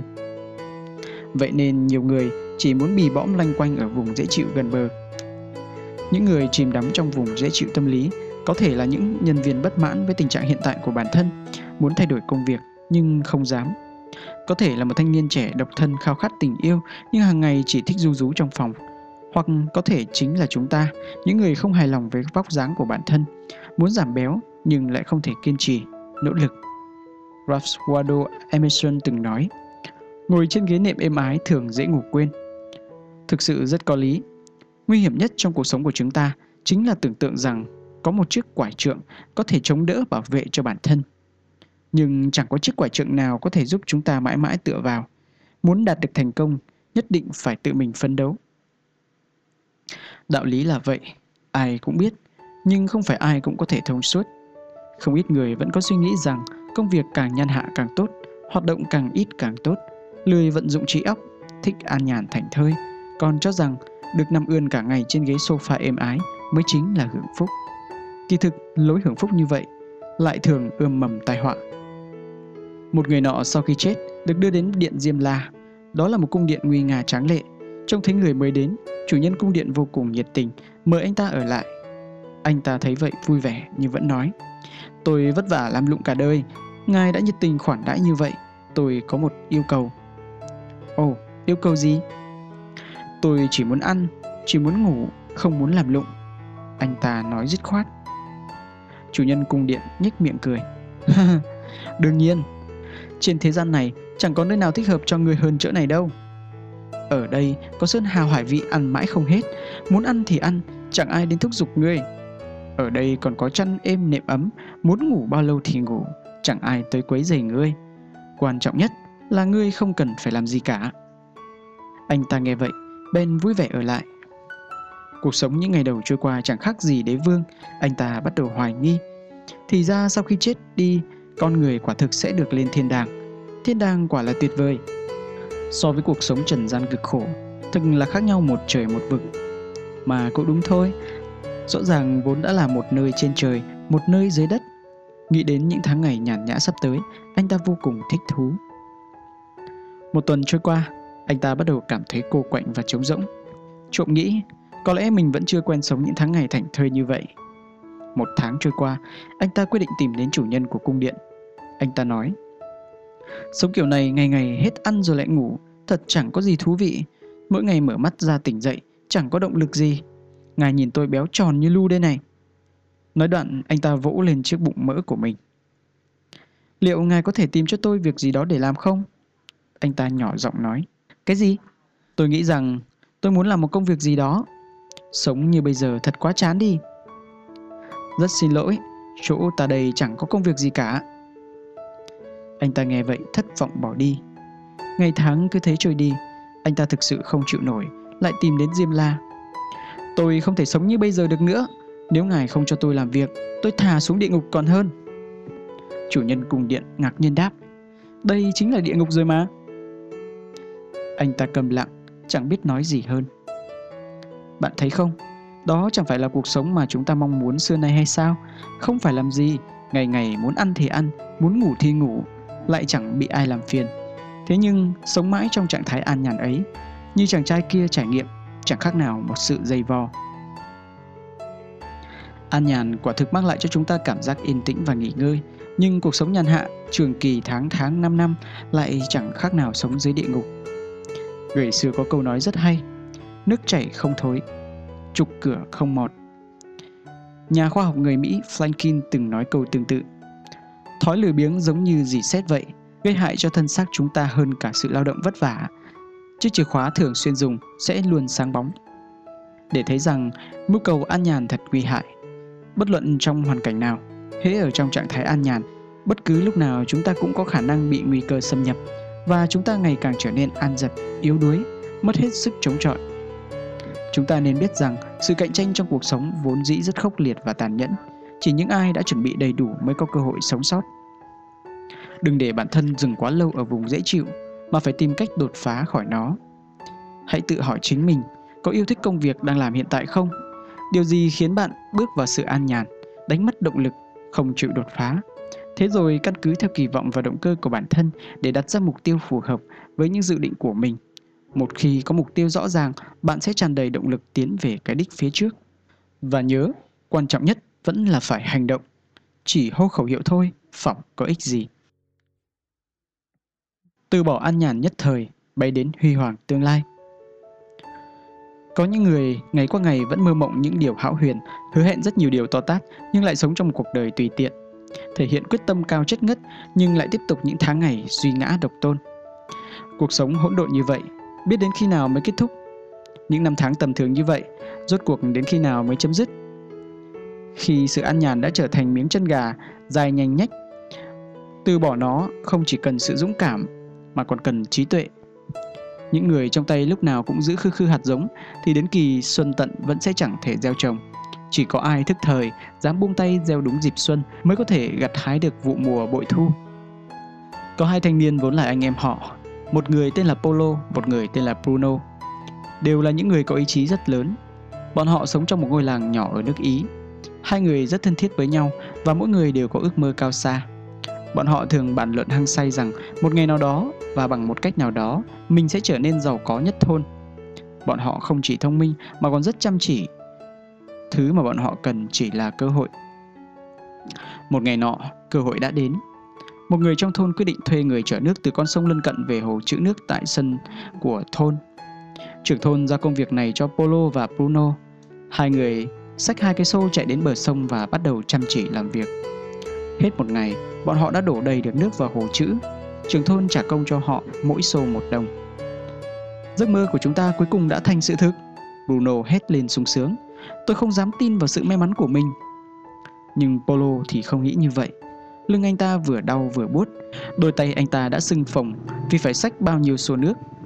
Anh ta sợ sáng nào tỉnh dậy cũng phải làm công việc này. Thế là anh ta tự nhủ rằng phải đi tìm ra cách tốt hơn để đưa được nước sông vào thẳng trong làng. Sáng sớm ngày thứ hai, khi bọn họ xách xô chạy đến bờ sông, Polo nói: Bruno, tôi có một kế hoạch này. Một xô nước chỉ được trả công một đồng, lại còn phải xách đi xách lại rất vất vả. Thà chúng ta làm một đường ống dẫn nước, đưa nước sông dẫn thẳng vào trong làng. Bruno giật mình kinh ngạc. Một đường ống sao? Ai đã từng nghe chuyện như vậy chứ? Bruno lớn tiếng khuyên can: Polo, chúng ta đã có một công việc rất ổn. Một ngày tôi có thể xách một trăm xô nước, vậy là một ngày kiếm được một trăm đồng đấy. Tôi đã thành người giàu rồi. Một tuần sau tôi sẽ mua được một đôi giày mới. Một tháng sau tôi có thể mua một con bò. Sáu tháng sau nữa tôi sẽ xây một ngôi nhà mới. Chúng ta đang có công việc tốt nhất thị trấn. Cả đời sẽ chẳng phải lo lắng gì nữa. Hãy từ bỏ giấc mơ ống nước hão huyền kia đi. Polo không phải là người dễ dàng từ bỏ. Anh ta nhẫn nại giải thích kế hoạch này cho người bạn thân nhất của mình. Chỉ tiếc là vẫn không thể làm lung lay suy nghĩ của Bruno. Thế là Polo quyết định, cho dù chỉ có một mình cũng phải thực hiện kế hoạch này. Anh ta dùng một phần thời gian ban ngày để đi xách nước, rồi dùng phần thời gian còn lại và cuối tuần để tự làm đường ống của mình. Anh ta biết rằng để đào được một đường ống dẫn nước trên vùng thổ nhưỡng rắn như đá thế này là một điều vô cùng vất vả. Cũng biết thu nhập được trả dựa trên số thùng nước được gánh về sẽ rất ít ỏi. Có thể phải đợi vài năm nữa, đường ống dẫn nước kia mới mang lại hiệu quả. Nhưng Polo vẫn nhất mực tin vào ước mơ của mình sẽ thành hiện thực, thế nên anh ta dốc toàn lực để làm. Không lâu sau, Bruno cùng với dân làng bắt đầu chê cười Polo, gọi anh ta là Polo, kẻ đào đường nước. Bruno kiếm được nhiều hơn gấp bội so với Polo. Anh ta thường xuyên khoe khoang những món đồ mới mua với Polo. Anh ta mua một con lừa, một bộ yên da mới toanh, sinh nó ở bên cạnh ngôi nhà hai tầng mới xây của mình. Anh ta còn mua quần áo mới, ngày ngày xây những món ngon trong quán ăn. Dân làng tôn kính anh ta, gọi anh ta là Ngài Bruno. Anh ta thường xuyên ngồi trong quán rượu, vung tiền mời mọi người ăn uống thỏa thích. Ai nấy đều hào hứng chúc tụng, tỏ ra vô cùng nhiệt tình với những câu chuyện cười mà anh ta kể, còn cố ý cười lớn để hùa theo anh ta. Khi Bruno dương dương tự đắc vào mỗi tối và cuối tuần, Polo vẫn đang miệt mài đào ống dẫn nước. Suốt mấy tháng trời, sự nỗ lực của Polo vẫn chưa tiến triển là mấy. Anh ta làm công việc rất vất vả, vất vả hơn cả Bruno, bởi vì buổi tối và cuối tuần Polo vẫn phải làm việc. Nhưng Polo không ngừng tự nhắc nhở bản thân mình rằng ước mơ được thực hiện trong ngày mai phải được xây dựng trên sự hy sinh của hiện tại. Từng ngày, từng ngày đi qua, anh ta tiếp tục đào, mỗi lần chỉ đào được một xăng-ti-mét, hết một xăng-ti-mét, lại đến một xăng-ti-mét, rồi trở thành một mét. Anh ta vừa vung xẻng vào từng thớ đất cứng ngạnh, vừa lặp đi lặp lại câu nói này: hết một xăng-ti-mét, lại đến một xăng-ti-mét, rồi trở thành một mét. Sau đó sẽ là mười mét, hai mươi mét, một trăm mét. Sự đau đớn ngắn hạn sẽ mang lại kết quả dài hạn. Sau khi hoàn thành xong công việc mỗi ngày, Polo sức cùng lực kiệt lấy bước trở về căn nhà đơn sơ của mình. Anh ta vẫn luôn tự động viên mình như vậy. Polo đo lường hiệu suất làm việc của mình bằng cách đặt ra mục tiêu cho mỗi ngày. Polo nhất mực kiên trì như vậy là vì anh ta biết rằng sớm muộn sẽ có một ngày sự hồi đáp sẽ lớn hơn rất nhiều sự hy sinh hiện tại. Ngày qua ngày, tháng qua tháng, thời gian cứ thế trôi đi. Đến một ngày, Polo nhận ra rằng đường dẫn nước của mình đã xong một nửa. Điều đó cũng có nghĩa là anh ta chỉ cần xách một nửa quãng đường so với trước đây. Polo dùng khoảng thời gian dư ra để tiếp tục đào đường dẫn nước. Cuối cùng, ngày đường dẫn nước hoàn thành cũng sắp đến gần. Khi nghỉ ngơi, Polo thấy người bạn thân Bruno vẫn đang vất vả xách nước đường xa. Lưng của Bruno ngày càng gù. Hơn nữa, do lao lực lâu ngày, bước chân cũng bắt đầu chậm dần. Bruno tỏ ra rất bực bội, không vui. Dường như anh ta chán trường vì định mệnh bắt anh ta phải đi xách nước vất vả như vậy.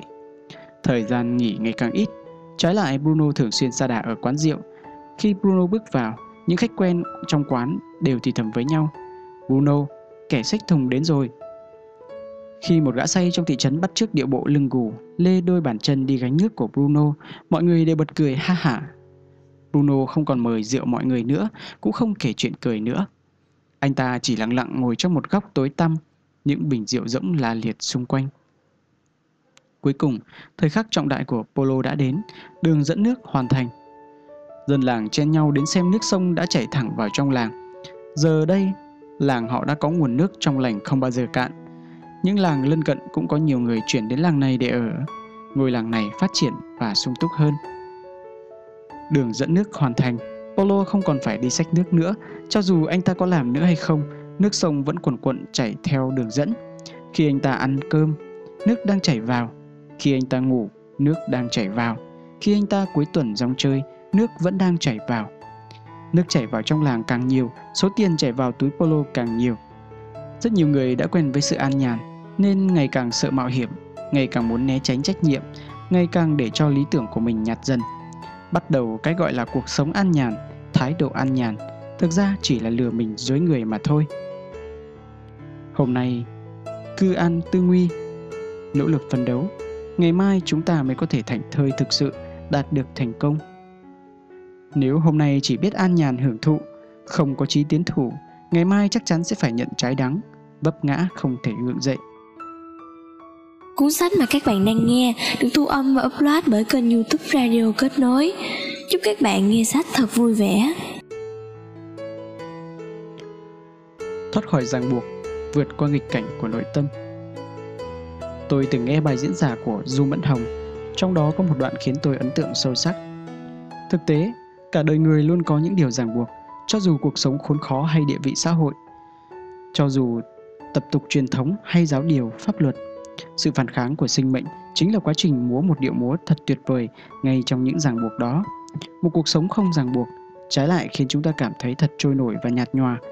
Sự ràng buộc của cuộc đời và sự nỗ lực để thoát khỏi ràng buộc mới khiến cuộc đời chúng ta trở nên giá trị và đẹp đẽ. Đúng là như vậy. Sự ràng buộc giống như bài chú thắt chặt vòng kim cô trên đầu Tôn Ngộ Không, khiến chúng ta đau đớn vô cùng. Từ thời niên thiếu, chúng ta đã thèm khát tự do, mong muốn thoát khỏi nhà trường, thoát khỏi bàn tay sắt của cha mẹ. Thành ra lập nghiệp rồi, chúng ta lại khao khát có một cuộc sống một thân một mình. Sự ràng buộc có vẻ vô hình nhưng lại thực sự tồn tại. Năm hai nghìn không trăm lẻ tám, vận động viên Nga Yelena Yashinbeva phá vỡ kỷ lục thế giới môn nhảy sào nữ lần thứ hai mươi sáu, đưa kỷ lục thế giới dành cho môn thi đấu ngoài trời tăng lên mức năm phẩy không năm mét. Ngày mười tám tháng tám năm hai nghìn không trăm lẻ chín, trong vòng chung kết bộ môn điền kinh thế giới lần thứ mười hai được tổ chức ở Berlin, Yashinbeva quyết tâm phá kỷ lục thế giới lần thứ hai mươi bảy. Trả lời phỏng vấn truyền thông quốc tế, trước giờ thi đấu, cô vô cùng tự tin. "Tôi đã chuẩn bị rất kỹ cho lần này, tôi rất tự tin. Thậm chí tôi đã tưởng tượng ra cảnh mình đạt huy chương vàng." Huấn luyện viên Pechov cũng bày tỏ: "Ngôi quán quân đã nằm trong dự liệu của chúng tôi." Yashinbeva chờ đợi khoảng một tiếng để bước vào lần nhảy đầu tiên của mình. Khi các đối thủ khác phải dừng ở mức bốn phẩy năm mươi lăm mét, cô vẫn mặc nhiên khoác chiếc áo dày, nằm nhàn nhã trong khu vực nghỉ ngơi, chuẩn bị các động tác thả lỏng. Khi mức sào nâng lên bốn phẩy bảy mét, đại đa số tuyển thủ đều đã rút lui. Cô mới ngồi dậy chuẩn bị, xem xét nên bắt đầu hành trình giành ngôi quán quân của mình ở mức sào nào. Thế nhưng, kết thúc hoàn toàn lại trái với dự liệu của mọi người. Vẫn là Yashinbeva thi đấu cuối cùng, nhưng cô đã không mang lại sự hào hứng cho mọi người. Lần nhảy đầu tiên, cô để ở mức bốn phẩy bảy mươi lăm mét đã thất bại. Trong lúc này, tuyển thủ Ba Lan Rogowska đã vượt qua mức bốn phẩy bảy mươi lăm mét trong lần đầu tiên nhảy, khiến cho Yashinbeva không thể không thử sức với mức xà bốn phẩy tám mét. Với Yashinbeva mà nói, mức xà này không phải quá khó, nhưng lần này do cắm xào quá muộn nên cô lại tiếp tục thất bại. Sau hai lần nhảy thất bại, Yashinbeva lâm vào bước đường cùng, bởi lẽ cô bắt buộc phải thành công trong lần nhảy cuối mới có thể giữ được huy chương vàng. Sau khi lựa thế đứng ở vạch xuất phát, Yashinbeva vỗ thêm bột ma sát lên cây sào trên tay, đoạn giơ hai tay ra hiệu cho khán giả. Đây cũng là lần nhảy cuối cùng của cô trong vòng chung kết lần này. Trong quá trình nhấc sào, chạy lấy đà rồi vọt lên không trung, cây sào ngang ở mức bốn phẩy tám mét cũng rơi xuống cùng Yashinbeva. Sân vận động Olympic vang lên những tiếng xì xào bàn tán. Những khán giả có mặt ngày hôm đó chẳng thể ngờ được chuyện này lại xảy ra. Nữ hoàng môn nhảy sào lại kết thúc phần thi của mình với cả ba lần nhảy thất bại, đã vậy lại còn thất bại không thể nào tủi nhục hơn. Yashinbeva sức cùng lực kiệt, bất giác ngồi chết lặng ngay dưới nền đất. Cô buồn tủi lấy khăn che mặt, khóc không thành tiếng. Vận động viên đang bảo vệ ngôi quán quân và cùng lúc nắm giữ kỷ lục thế giới lại bất ngờ có một thất bại thảm hại trong sự nghiệp của mình, gây nên cú sốc lớn trong vòng chung kết. Cô vô cùng tuyệt vọng. Thế nhưng sự tuyệt vọng đó không kéo dài sang ngày thứ hai. Yashinbeva chỉ mất một ngày để trở lại trạng thái bình thường, một lần nữa xuất hiện với thần thái dạng người trước mặt hàng vạn khán giả.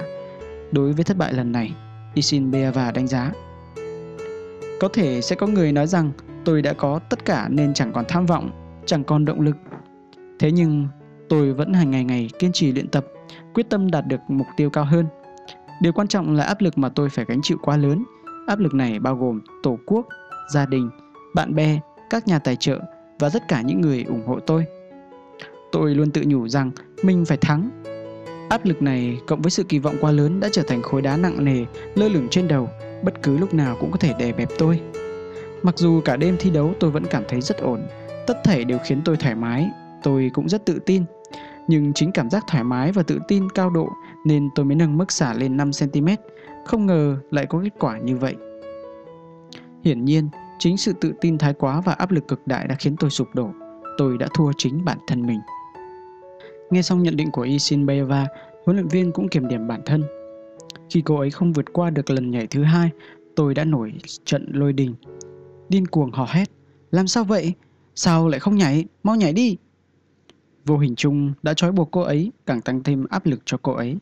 Yashinbeva cũng là người chứ không phải thần thánh, thất bại là điều bình thường. Tôi tin rằng với tài năng của cô ấy, Yashinbeva hoàn toàn có thể tìm lại chính mình. Khi hỏi về dự định sau này, Yashinbeva tỏ ra tự tin. Xem ra sau khi trở về, tôi phải ổn định lại tâm trạng của mình để cuộc sống nhẹ nhàng tiếp tục. Tôi vẫn đặt cho mình mục tiêu phá kỷ lục thế giới, cho rằng điều đó không dễ thực hiện. Tôi cần phải vứt bỏ áp lực nặng nề trên vai, như vậy mới có thể tìm lại chính mình. Khi gạt bỏ được khúc mắc, mở ra cánh cửa cho tâm hồn, để niềm vui đến thì mới có thể chiến thắng bản thân mình. Trên đường đời của mỗi người đều có những đoạn đường núi gập ghềnh, những chặng đường đèo khúc khuỷu, lòng sông chảy xiết đôi bờ. Thế nhưng những người cả đời vinh quang trói lọi cũng có những người chìm trong đau khổ. Tại sao lại như vậy? Chính là bởi vì khi đối mặt với sự ràng buộc, mỗi người sẽ có thái độ khác nhau. Có những chuyện cứ khăng khăng cố chấp chưa chắc đã là chân lý một trăm phần trăm. Thoát khỏi sự ràng buộc, chưa biết chừng có thể nhìn thấy phong cảnh đẹp đẽ hơn. Chẳng ai có thể thuận buồm xuôi gió cả đời, cũng chẳng ai có thể cả đời trắc trở. Núi trùm khe bọc ngờ không lối, liễu rậm hoa thưa lại có làng.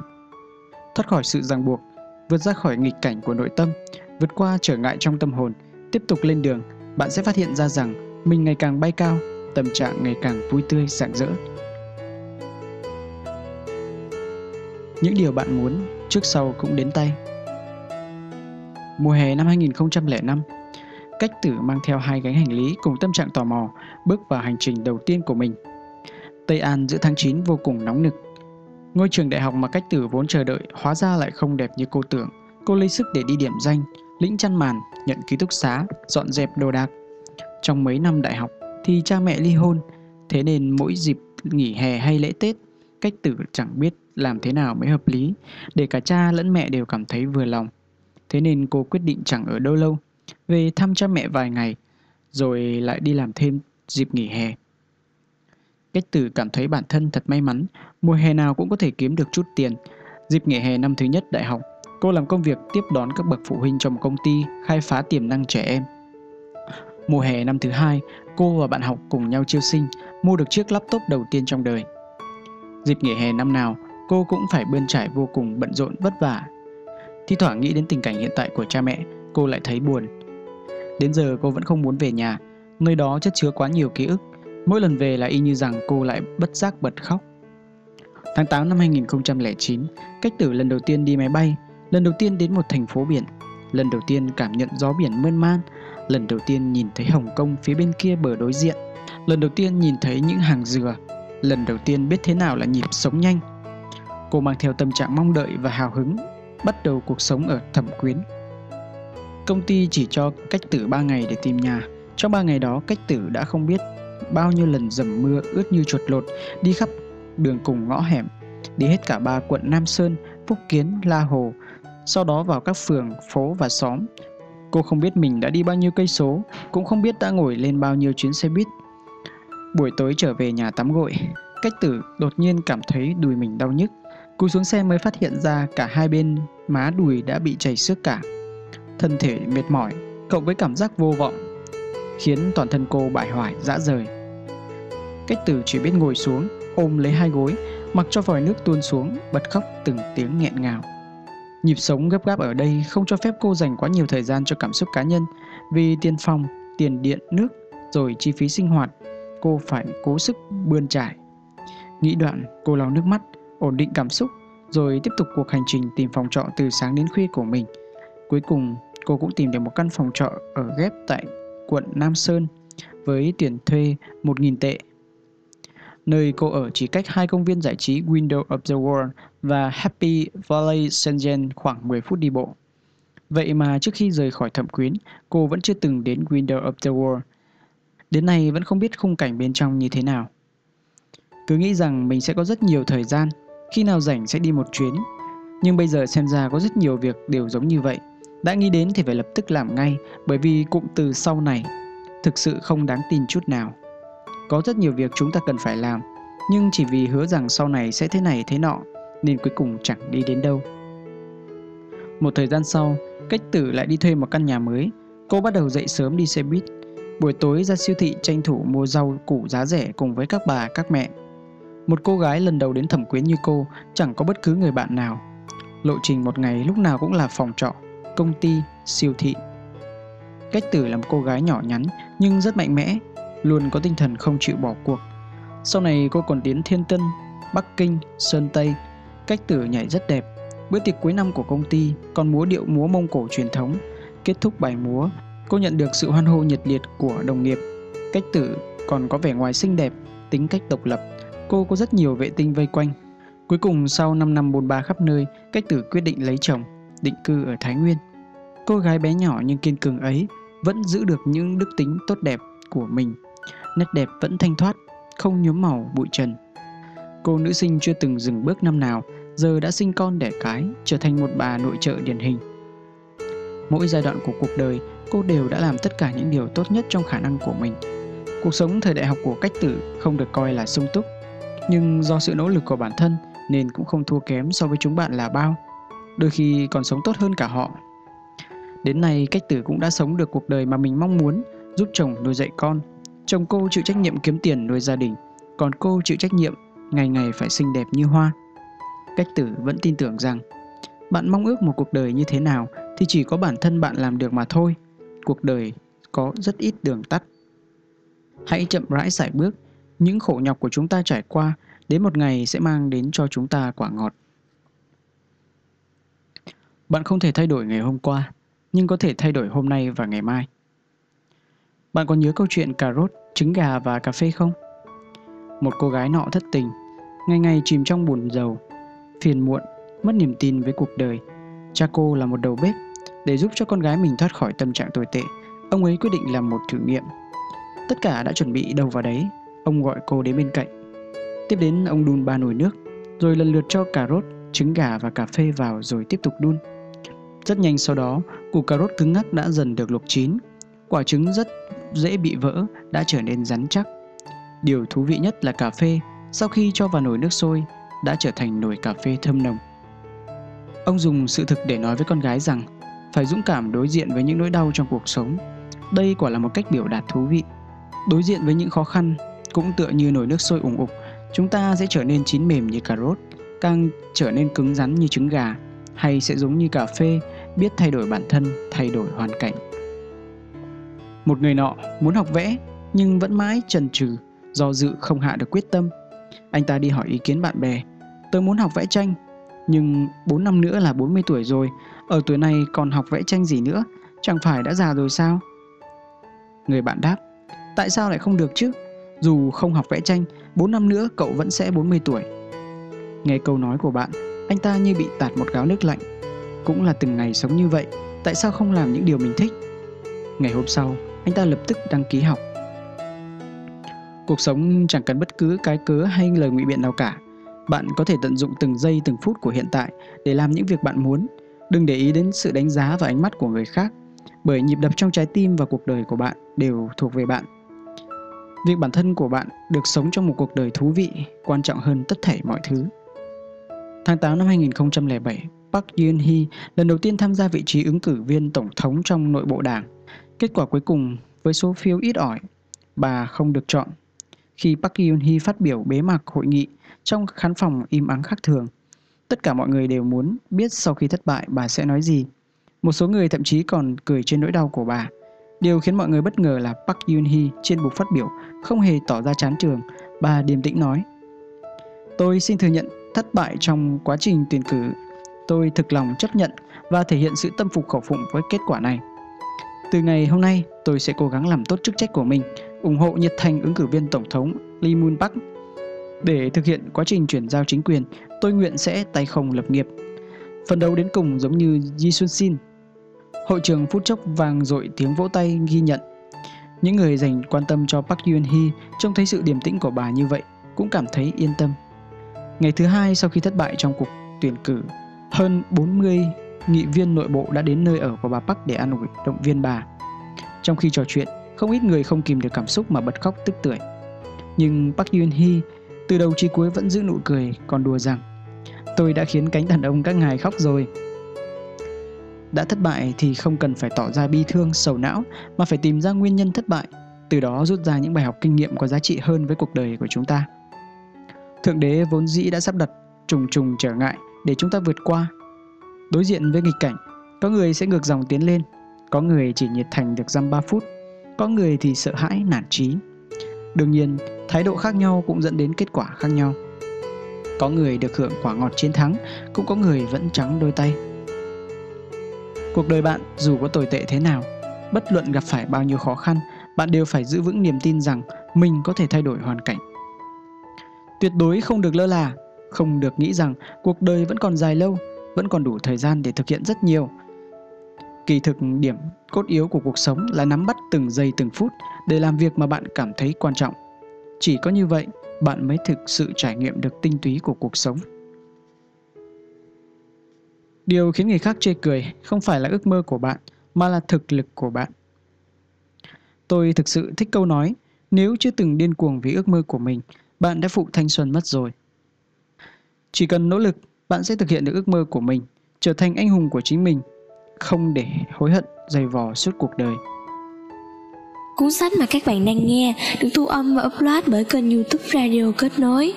Chúc các bạn nghe sách thật vui vẻ. Khi còn trẻ, hãy phấn đấu vì ước mơ. Khi đang học năm thứ hai đại học, em họ tôi xin ứng tuyển vào một công ty nước ngoài. Với kết quả học tập xuất sắc và khả năng của mình, cậu ấy hoàn toàn có thể xin vào những công ty tốt nhất. Sở dĩ cậu ấy lựa chọn công ty kia là bởi ở đó có vài nghiệp vụ đòi hỏi cần làm việc trực tiếp với một số nước châu Phi. Mùa hè năm ngoái, Khi nghe tin văn phòng đại diện của công ty ở Kenya điều chỉnh nhân sự, cậu ấy lập tức viết đơn xin công ty điều động sang đó. Các đồng nghiệp đều xin sang châu Âu, châu Mỹ. Vị trí công tác thiếu khuyết ở châu Phi còn rất nhiều, thế nên đơn xin của em họ tôi nhanh chóng được duyệt. Sang Kenya, công tác cũng có nghĩa là sẽ rất lâu nữa cậu ấy mới về nhà, lại còn bỏ lỡ cơ hội được sang châu Âu, châu Mỹ, khiến cho cậu tôi rất tức giận. Nhưng em tôi không giải thích nhiều về lựa chọn của mình, chỉ lạnh lùng nói một câu: châu Phi vẫn còn nợ con một thứ, con phải đi lấy về. Tôi biết thứ mà cậu ấy muốn lấy về là gì, đó là một bí mật riêng tư. Hơn một tháng sau, em họ tôi gửi về hai bức ảnh. Một bức chụp cậu ấy đang leo lên chiếc cầu thang gỗ của khách sạn trên cây vốn nổi tiếng trong công viên quốc gia ở Kenya. Ở phía xa xa là mấy chú sư tử đang phủ phục trong bụi cỏ, nhìn chằm chằm bầy linh dương uống nước bên bờ suối gần đó. Một bức chụp khác, chụp cảnh em tôi dựa vào chiếc xe tham quan, giơ hai ngón tay lên. Phía trước có một con sư tử mẹ đang dẫn mấy chú sư tử con nô đùa trên bãi cỏ. Cậu tôi lật đi lật lại hai bức ảnh đó, trầm ngâm không nói, đôi mắt nhàn nhạt ánh sáng.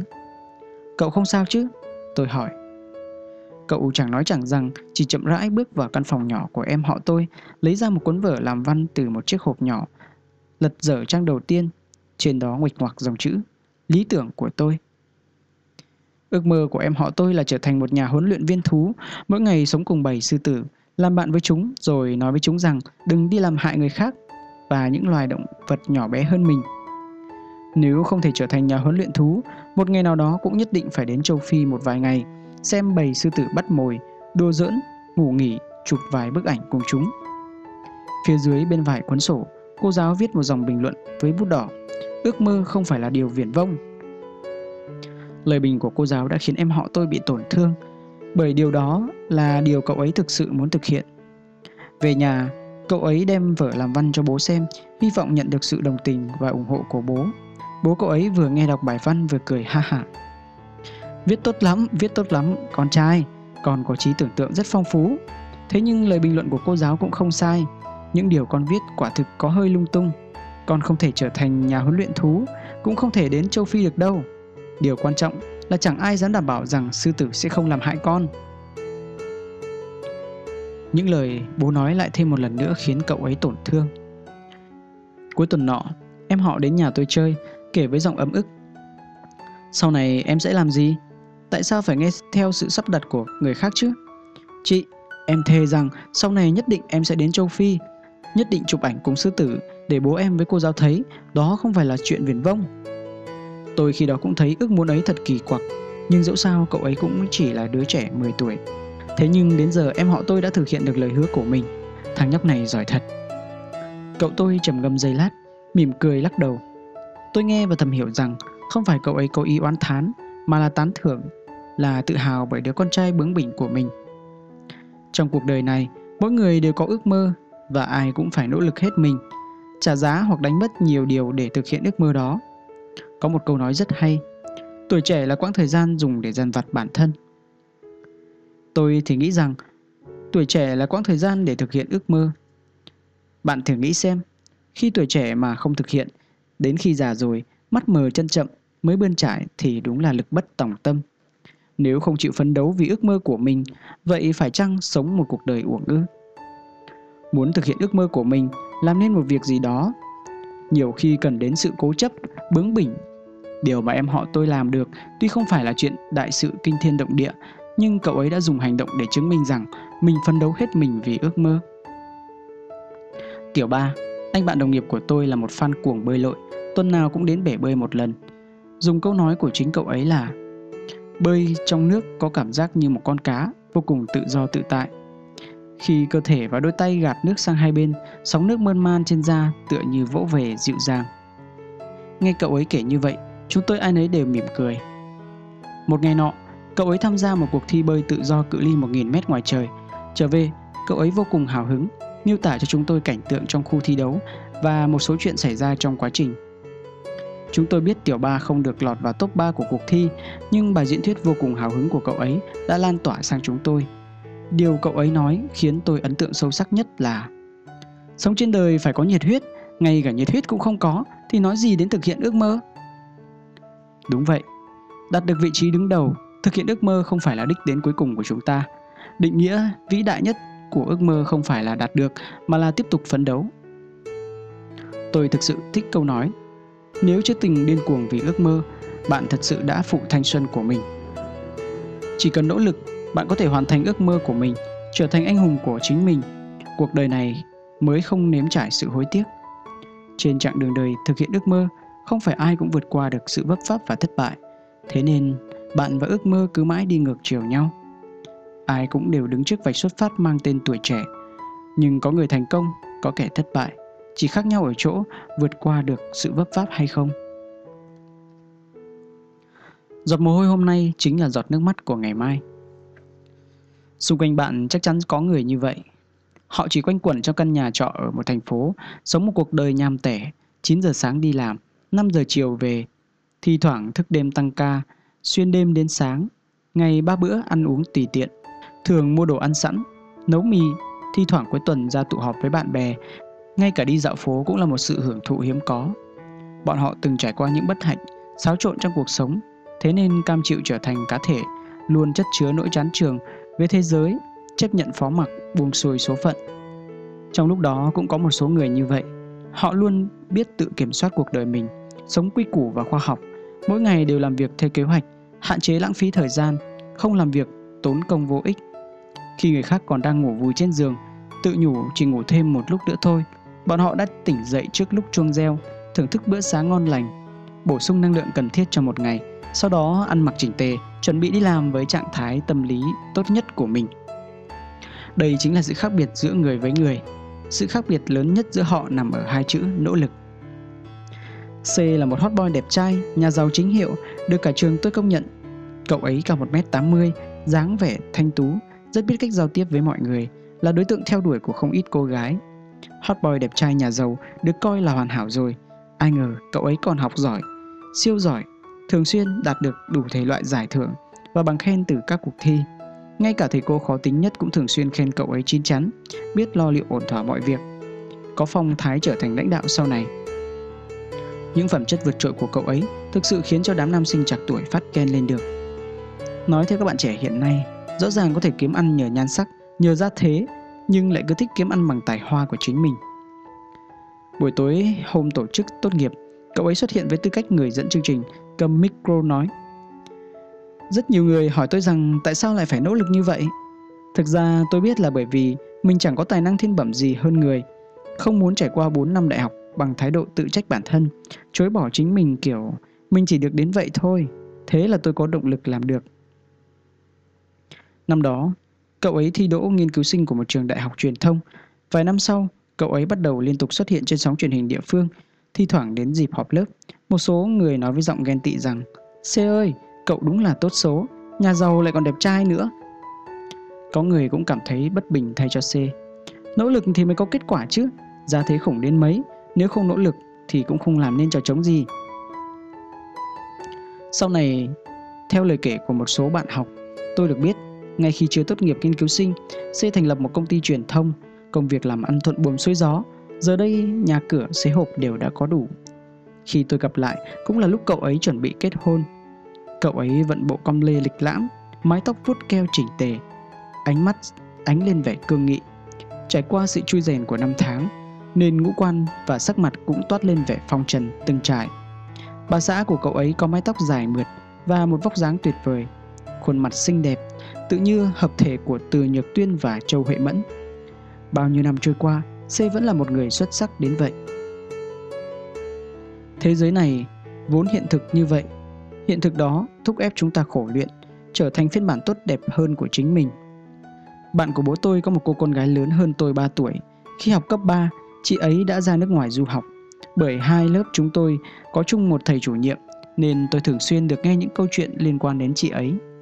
Một ngày nọ, thầy chủ nhiệm đọc cho cả lớp nghe một bức thư do chị ấy gửi về. Trong đó, chị ấy kể về cuộc sống và sự nghiệp đèn sách của mình, cùng với sự biết ơn với thầy cô. Khi đọc xong những dòng cuối cùng, thư gửi từ Cambridge, tôi giật mình kinh ngạc. Cambridge, đó đúng là một ngôi trường mơ ước. Đối với một đứa học sinh bình thường như tôi, Cambridge quả là xa vời. Sau khi về nhà, tôi có hỏi tin tức về chị ấy, bố tôi cũng hết lời khen ngợi. Một cô bé mà có thể giỏi giang đến vậy hẳn là không dễ dàng gì. Vài năm sau, trong một lần tụ họp trong gia đình, tôi được gặp chị ấy. Cả hai cùng trò chuyện say sưa. Trong đó chị ấy nói một câu mà tới giờ tôi vẫn nhớ: muốn sống một cuộc đời theo ý mình thì rất nhiều việc giống như đi du lịch vậy. Khi em quyết định xuất phát thì kỳ thực điều khó khăn nhất đã được quyết định rồi. Còn nhớ có lần tôi đọc được một bài viết trên mạng kể về một cô gái lần đầu tiên đi nước ngoài. Cuộc sống du học không hề thuận lợi như tưởng tượng. Trở ngại ngôn ngữ, thói quen ăn uống khác biệt. Nhất thời nổi hứng, cô gái liền đi làm thêm, nhưng vì quá mệt nên lại xin nghỉ. Một ngày nọ, qua trang kết bạn Qua trang kết bạn cô ấy gặp được Leo, một chàng trai Úc chính hiệu, tính tình thân thiện, năng lực làm việc rất ổn. Điều đáng ngưỡng mộ nhất là kết quả học tập luôn nằm trong top đầu. Sau khi làm quen, cô gái bắt đầu kể về cuộc sống của mình với Leo. Cuối cùng lại thành ra kể khổ. Cho cô ấy nói xong, Leo nhẹ nhàng đáp: đến giờ tôi vẫn chưa biết dùng iPhone, thứ mà ở đất nước các bạn có vẻ bắt gặp ở mọi nơi. Học phí của tôi phải rất vất vả mới kiếm được. Còn bạn thì tuy phải xa nhà, xa cha mẹ, nhưng vẫn luôn âm thầm hỗ trợ. Mỗi ngày bạn chỉ làm chút việc còn con như vậy, sao có thể kêu ca mệt mỏi chứ? Những người mệt mỏi hơn bạn còn chẳng nói gì, những người tài giỏi hơn bạn đều nỗ lực hơn bạn. Vậy bạn có gì mà phải than ngắn thở dài nhỉ? Cuối cùng anh ấy buông một câu lạnh lùng: hoặc là bạn về nước, hoặc là ở lại phấn đấu. Đọc xong đoạn chat này, cô gái giật mình sửng sốt. Thì ra trước nay cô mới chỉ nhìn thấy những điều mà họ đạt được, chứ không hề biết họ đã trải qua con đường như thế nào, càng không biết đến sự kiên trì và khó khăn của họ. Đúng vậy, ở những nơi mà chúng ta chưa được nhìn thấy, có biết bao nhiêu người đang nỗ lực âm thầm, cho dù chậm chạp, nhưng chưa từng thốt ra hai chữ bỏ cuộc, càng không bao giờ than trách một lời. Thực tế là dưới vẻ ngoài lộng lẫy, đẹp đẽ của những nhân vật ưu tú ấy là biết bao nhiêu nỗi vất vả, nỗ lực.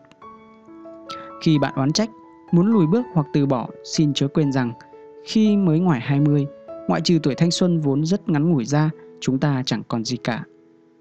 Nhưng sự nỗ lực khi còn tuổi trẻ có thể quyết định trong tương lai bạn là người như thế nào. Thử nghĩ xem, một đời người có thể đi được mấy nơi mà mình muốn, có thể nhìn thấy bao nhiêu cảnh tượng khó quên, có thể đọc được bao nhiêu cuốn sách làm thay đổi cả cuộc đời mình. Điều chúng ta có thể làm được chính là tiếp tục tiến bước, và chỉ có thể tiếp tục tiến bước mà thôi. Có một câu châm ngôn rất hay: khi một người đã không buồn cố gắng mà người khác cứ muốn giúp một tay, ắt sẽ chẳng tìm thấy tay anh ta ở đâu. Chỉ khi đã nỗ lực rồi, chúng ta mới có được nền tảng để ôm ấp những điều khát vọng lớn hơn, và khi đó mới đủ khả năng để đối mặt với thế giới lạnh lùng vô tình này. Đặc biệt là khi vừa không có nhan sắc để kiếm ăn, cũng chẳng được dựa dẫm vào cha mẹ, điều duy nhất mà chúng ta có thể làm đó là nỗ lực, nỗ lực và nỗ lực hơn nữa. Nhất định phải ghi nhớ rằng đừng sống an nhàn trong những tháng năm cần sự vất vả. Sau này chúng ta có rơi lệ thì đó cũng là những giọt nước mắt cảm động, hân hoan, là giọt nước mắt của sự ngây thơ, non nớt trên con đường đi đến trưởng thành, tự tin.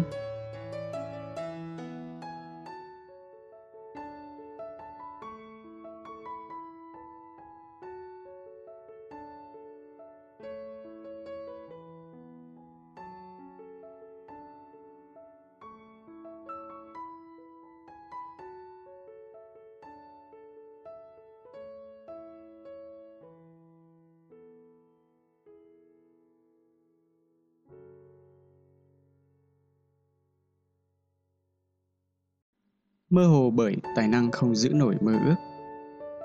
Có lẽ bạn đã từng trải qua thời gian phải ngồi lì trong văn phòng từ chín giờ sáng cho đến năm giờ chiều, ngày ngày cắn răng hạ quyết tâm rằng cứ đợi đấy, mình nhất định sẽ rời khỏi nơi này trong tư thế ngẩng cao đầu. Giờ thì nhìn lại, bạn vẫn nguyên bộ dạng đó. Sự ngạo nghễ của bạn đi đâu mất rồi? Có lẽ bạn từng cho rằng mình không thích hợp sống trong một thế giới vật lộn vì cơm áo gạo tiền, khát vọng tìm kiếm một nơi thôn dã nông nhàn, sống một kiếp sống không tranh chấp với đời, ai nói gì đều chẳng thèm để tâm. Nhìn lại bạn của ngày hôm nay, sự phóng túng, thoát tục khi xưa đâu rồi, chỉ có gai góc tua tủa quanh người. Hẳn thế giới này đã cho bạn không ít tổn thương phải không? Có lẽ đừng vẩn vơ hồi tưởng những năm tháng nước chảy mây trôi khi xưa nữa. Những hồi ức đó, màu sắc vốn dĩ của chúng đã mờ nhòa rồi, bởi bạn không sống xứng đáng với những ước mơ ban đầu đó. tôi có dịp quen với Phi Phi, một cô gái làm biên tập viên của một tạp chí. Cô ấy đã làm ở tạp chí này được ba năm, thi thoảng vẫn bị sếp khiển trách. Mỗi lần như vậy cô ấy lại càu nhàu: nếu mắng thêm lần nữa, chắc chắn tớ sẽ nghỉ việc. Một năm trôi qua, Phi Phi vẫn chẳng có gì thay đổi, thi thoảng mắc lỗi rồi bị mắng mỏ. Tôi cười và hỏi tại sao vẫn chưa nghỉ việc. Cô ấy chỉ cười hì hì đáp: cơ hội mà đến, tớ lập tức chuồn ngay. Một ngày nọ, chúng tôi ngồi tán gẫu với nhau. Tôi hỏi: nếu không làm tạp chí nữa, thì cậu sẽ theo ngành nào? Cô ấy ngẫm nghĩ hồi lâu, mới thở dài nói: nếu biết mình có thể làm gì, tớ đã nghỉ từ lâu rồi. Bây giờ tớ đang mơ hồ chết đi được. Vậy không có điều gì mà cậu rất muốn làm sao? Ví dụ như ước mơ của cậu là gì? Khi vừa thốt ra câu này, ngay lập tức tôi hơi hối hận. Cô ấy nói vẻ hơi ngần ngại: có chứ, tớ muốn làm hướng dẫn viên du lịch. Không phải ở trong nước mà là dẫn đoàn quốc tế ấy. Mỗi năm đều được đi rất nhiều nơi, thật là tuyệt. Hay ho phết đấy, tại sao không làm thử xem? Cô ấy bĩu môi nói: hey, cậu không biết đấy thôi, ngay cả tiếng Anh bậc sáu tớ còn chẳng thi đỗ, huống gì là những ngoại ngữ khác. Tôi bật cười gật gù. Đúng vậy, ước mơ ấy có vẻ rất hay ho, nhưng đến khi hiện thực thì quả đầy thực khó khăn. Tôi hỏi tiếp: tại sao cuối cùng lại chọn làm biên tập?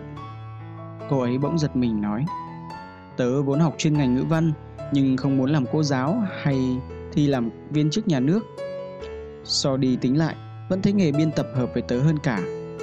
Lúc đầu chỉ coi tạp chí này là thời kỳ quá độ thôi, vừa làm vừa lấy kinh nghiệm, đợi đến khi có cơ hội sẽ nhảy sang một nhà xuất bản nào đó thật oách. Ai dè mấy năm trôi qua, chẳng những không tiến bộ, mà ngược lại, tớ chẳng còn giỏi bằng đám thực tập sinh mới vào. Tuy là nhân viên lão làng, nhưng suốt ngày hết bị ăn mắng lại phê bình vì những chuyện còn con vặt vãnh. Cậu nghĩ xem, tớ có thể làm gì được chứ? Mơ hồ chết đi được. Gần đây, thấy cô ấy đổi status trên trang cá nhân: mơ hồ chết đi được, thế nào là sống ở hiện tại kia chứ? Nếu ngay cả bản thân nên làm gì cũng không biết, làm sao biết được sự kiên trì hiện tại là đúng đắn? Thực lòng mà nói, tôi đọc đi đọc lại câu status này rất nhiều lần, thậm chí còn cảm thấy đau lòng. Từng có thời điểm tôi cũng cảm thấy mơ hồ với công việc, cũng do dự và hoài nghi về việc mình làm. Nhưng rất nhanh tôi đã vượt qua được giai đoạn đó, bởi tôi biết rằng mơ hồ là trạng thái thường gặp trong cuộc sống. Hơn nữa, chúng ta chỉ mơ hồ khi bản thân lực bất tòng tâm. Nói thẳng ra là bởi tài năng của chúng ta không theo kịp mơ ước của chúng ta mà thôi. Nếu chúng ta có đủ nền tảng, đủ năng lực, đủ sự kiên trì, hà cớ gì cảm thấy mơ hồ? Hà cớ gì lại lâm vào tình trạng muốn nghỉ việc mà không dám nghỉ việc? Nếu dừng chân ở trạng thái tĩnh lặng, ngày ngày trôi qua trong tâm trạng ai oán và chán ngán, chẳng thà hãy làm gì đó để vực dậy bản thân, nâng cấp tài năng hơn nữa, chạy nhanh hơn nữa, bước chân vững chắc hơn nữa trên đường hướng tới ước mơ. Nếu năng lực có hạn, tài năng cũng không đủ để thực hiện mơ ước, thì hãy hấp thụ những kinh nghiệm, bài học từ mỗi lần vấp ngã và thất bại. Nếu không thể trở thành một con báo, thì hãy trở thành một chú nai đốm cao quý, xinh đẹp, chí ít cũng được mọi người yêu mến. Phi Phi lại không hiểu được đạo lý này. Khi công việc không thuận lợi, ngoài việc lên mạng than thở với mọi người về những bất mãn, ức chế của mình, cô ấy chẳng hề có ý muốn thay đổi hiện trạng. Dần dần, tôi mới hiểu được tại sao Phi Phi thường xuyên bị cấp trên trách móc vì những chuyện nhỏ như con thỏ đấy. Càng hiểu được nguyên nhân tại sao cô ấy luôn nói rằng mình cảm thấy mơ hồ. Thực ra là không phải cô ấy bị cấp trên và những người khác phủ định, mà là cô ấy tự phủ định chính mình. Nếu đã đặt ra mục tiêu nghề nghiệp là trở thành một biên tập viên giỏi, thì cô ấy phải khởi đầu từng chút một, nghiêm khắc chỉnh đốn bản thân. Trong công việc, nếu cứ làm theo kiểu tùy hứng, không đến đầu đến đuôi, thì chưa nói tới tác giả, mà ngay cả cấp trên và đồng nghiệp cũng không thể dung túng bạn. Đến lúc đó, cho dù bạn không xin nghỉ việc, cấp trên cũng sẽ nói lời tạm biệt. Tôi từng cho rằng sở dĩ một số người cảm thấy mơ hồ là bởi vì họ chẳng có ước mơ. Sau này tôi mới hiểu rằng mỗi người đều có ước mơ của riêng mình. Ước mơ đó có thể lớn lao, có thể giản đơn. Tài năng cũng vậy, có thể to tát, cũng có thể bình thường. Người có tài năng thiên bẩm thì ngay cả khi ăn cũng có thể ngộ ra những điều hàm chiết. Còn người có tài năng bình thường thì chỉ có thể tiến bộ từng chút một bằng mồ hôi, công sức và lao động miệt mài. Và những người tiến bộ mỗi ngày từng chút, từng chút một sẽ không bao giờ nói rằng bản thân cảm thấy mơ hồ. Thay vì bạn cứ mãi mơ hồ, hãy làm thật tốt, thật tỉ mỉ công việc hiện tại của bản thân. Như vậy, năng lực của bạn mới có thể dần tiến bộ. Phương pháp tốt nhất để khắc phục sự mơ hồ đó là hãy nắm bắt cuộc sống hiện tại, vững bước tiến về phía trước, nỗ lực để bản thân ngày càng tốt hơn. Thiết nghĩ, nếu Phi Phi có thể xử lý một cách nghiêm túc bản thảo, thì cho dù khởi điểm của cô ấy có thấp đến mấy đi chăng nữa, chỉ cần qua vài năm cũng đủ để cô ấy có được một sự chuyển biến tuyệt vời, chứ không giống như hiện tại, cả ngày chỉ biết than vãn công việc o ép, cuộc sống gian nan. Thực lực rực sáng ước mơ. Ca khúc Love Yourself của danh ca Mỹ Eminem có một đoạn ca từ rất hay. Nhìn xem, nếu bạn có một cơ hội để hoàn thành ước mơ, để có thể có được mọi điều mình muốn, ngay phút giây này đây, bạn nắm bắt nó hay để nó trôi đi? Tôi nghĩ ai cũng muốn lựa chọn nắm bắt. Nhưng mà... Đúng vậy, có rất nhiều nhưng mà ở đây. Ví dụ như, tôi không có thời gian, công việc của tôi rất bận, việc nhà mỗi ngày khiến tôi mệt lắm, vân vân và vân vân. Các bạn đã từng xem bộ phim Khi hạnh phúc gõ cửa chưa? Khi nhân vật nam chính lâm vào cảnh khốn cùng, phải ngủ trong nhà vệ sinh ở bến xe, trong túi anh ta chỉ còn hai mươi đô la. Dẫu vậy, anh ta chưa từng từ bỏ. Ước mơ ngày hôm qua sẽ là hy vọng của ngày hôm nay và sẽ trở thành hiện thực của ngày mai. Nếu bạn có ước mơ thì nhất định phải bảo vệ nó. Ngày mùng một tháng mười một năm một nghìn chín trăm hai mươi tám, anh ta sinh ra trong một khu ổ chuột của thành phố Detroit, bang Michigan, nước Mỹ. Ngay từ khi còn bé, anh ta đã có chí hướng cao xa, mơ rằng sau khi trưởng thành sẽ trở thành một doanh nhân thành đạt, từ đó thay đổi cuộc sống của gia đình và bản thân, giúp cho những người xung quanh sống những tháng ngày hạnh phúc. Lên mười tuổi, anh ta giảm bớt gánh nặng cho cha mẹ. Anh ta bỏ học, đi giao báo kiếm tiền trang trải cho gia đình. Sau này, anh ta lần lượt trải qua các nghề như rửa bát đĩa, nhân viên giao hàng, dần dần nhận thức sâu sắc được hiện thực của xã hội. Năm hai mươi tuổi, anh ta không còn ôm ấp hy vọng trở thành doanh nhân nữa, chỉ muốn có một cửa tiệm nhỏ, bởi vì hoàn cảnh gia đình của anh ta và bối cảnh xã hội lúc đó. Muốn trở thành ông chủ lớn thì có khác gì kẻ điên nói lời hão huyền. ba mươi tuổi, anh ta vẫn chẳng có bất cứ cách gì để mở được một cửa tiệm của riêng mình, bởi công việc làm ăn thua lỗ còn phải gánh thêm khoản nợ, nên ngay cả chi phí sinh hoạt của vợ con cũng trở thành một vấn đề. Để tồn tại, anh ta không ngừng tìm kiếm công việc, thế nhưng do học vấn không cao, lại bị tật nói lắp, nên công ty nào anh ta cũng chỉ làm được một thời gian ngắn là bị đuổi việc. Anh ta cảm thấy vô cùng tuyệt vọng, nhớ về những ngày còn nhỏ với ước mơ hoành tráng của bản thân, bất giác cười khổ, liên tục đâm đầu vào bức tường cùng. Ước mơ của anh ta dường như đã co cụm, nhỏ nhặt đến đáng thương, chỉ cần ăn một bữa no là đủ. Màn đêm tĩnh mịch buông xuống, anh ta lầm lũi hút từng điếu thuốc rẻ tiền, nỗi khổ tâm dâng lên tận họng. Sáng hôm sau, anh ta lại đến chợ mong tìm được việc làm, nhưng đi cả ngày cũng chẳng có ai hỏi đến, lại lủi thủi chuẩn bị trở về nhà. Đột nhiên, phía trước có một người đàn ông quẳng xuống lề đường một tờ báo chưa đọc. Anh ta nhặt lên, định xem xem có chuyên mục tuyển dụng nào không. Tin việc làm không có, nhưng có một mục tin nhỏ xíu ở góc dưới làm mắt anh ta sáng lên. Mẩu tin nhỏ viết: bọ chét là loài ký sinh nhảy nhanh nhất thế giới, có thể nhảy đến độ cao gấp hàng trăm ngàn lần so với kích thước của chính mình. Gần đây, các nhà khoa học đã làm một thí nghiệm thú vị, đó là đặt bọ chét vào một trong chiếc bình miệng rộng, dùng nắp trong suốt đậy vào. Lúc này, bọ chét sẽ liên tục nhảy lên và đập vào nắp bình. Sau một thời gian, bọ chét vẫn tiếp tục nhảy, nhưng không còn đủ cao để đập vào nắp bình nữa. Lý do rất đơn giản, chúng đã tự điều tiết một cách không tự giác để điều chỉnh không nhảy đến độ cao khiến chúng va đập vào nắp bình. Đọc xong những dòng này, cảm xúc của anh ta vô cùng lẫn lộn, đột nhiên phát hiện ra rằng mình chẳng khác nào những con bọ chét ấy, và những thất bại vấp váp trong cuộc sống chính là nắp bình. Thuở ban đầu, ước mơ nhảy thật cao, sau năm lần bảy lượt thất bại, bất đắc dĩ tự giảm dần độ cao của mục tiêu, đến cuối cùng chỉ quen sống ở nơi thấp kém, dần dần không còn mong muốn theo đuổi gì cao xa nữa. Anh ta chợt ngộ ra rằng chúng ta không thành công là bởi sau năm lần bảy lượt gặp phải thất bại, chúng ta đã đánh mất khát khao và động lực để theo đuổi thành công. Kể từ đó, anh ta quyết định thay đổi bản thân tìm lại ước mơ và mục tiêu của chính mình. Không lâu sau, anh ta được nhận vào làm nhân viên sale của một công ty xe hơi. Ngày đầu tiên đi làm, anh ta bảo vợ mình thêu dòng chữ dẫn đầu trên ngực áo. Nhiều năm trôi qua, trước ngực nghề đàn ông ấy vẫn lưu giữ hàng chữ dẫn đầu. Chỉ có điều, hàng chữ được thêu bằng chỉ thường này đã được thay bằng sợi chỉ làm từ vàng nguyên chất. Ông chính là bậc thầy ngành sale Joe Girard. Ông là nhân viên bán hàng thành công nhất thế giới được ghi vào kỷ lục Guinness từ năm một nghìn chín trăm sáu mươi ba đến năm một nghìn chín trăm bảy mươi tám. Bán thành công tổng cộng mười ba nghìn không trăm lẻ một chiếc xe hơi Chevron. Liên tục trong mười hai năm liền, bình quân mỗi ngày ông bán được sáu chiếc xe. Cho đến nay, vẫn chưa ai phá vỡ được kỷ lục này. mười hai năm liên tiếp, ông ở ngôi vị nhân viên bán hàng số một và được mệnh danh là nhân viên bán hàng vĩ đại nhất thế giới. Nếu ước mơ là đỉnh núi, vậy thì cuộc sống lý tưởng chính là bầu trời rộng lớn bao la phía sau đỉnh núi đó. Những người đang chậm chậm bươn trải trong đại dương của cuộc sống thường không dám quyết tâm vươn tay vùng vẫy để thực hiện theo đuổi ước mơ của mình. Những va vấp nhỏ nhặt đã mài mòn tuổi thanh xuân, lòng nhiệt tình và ước mơ của họ. Chỉ còn sót lại sự tầm thường. Cuộc đời ngắn ngủi như vậy, há có thể sống một cách vô vị. Nếu đã không cam tâm sống một cuộc đời tầm thường, vậy thì hãy tìm lại ước mơ, phấn đấu vì ước mơ.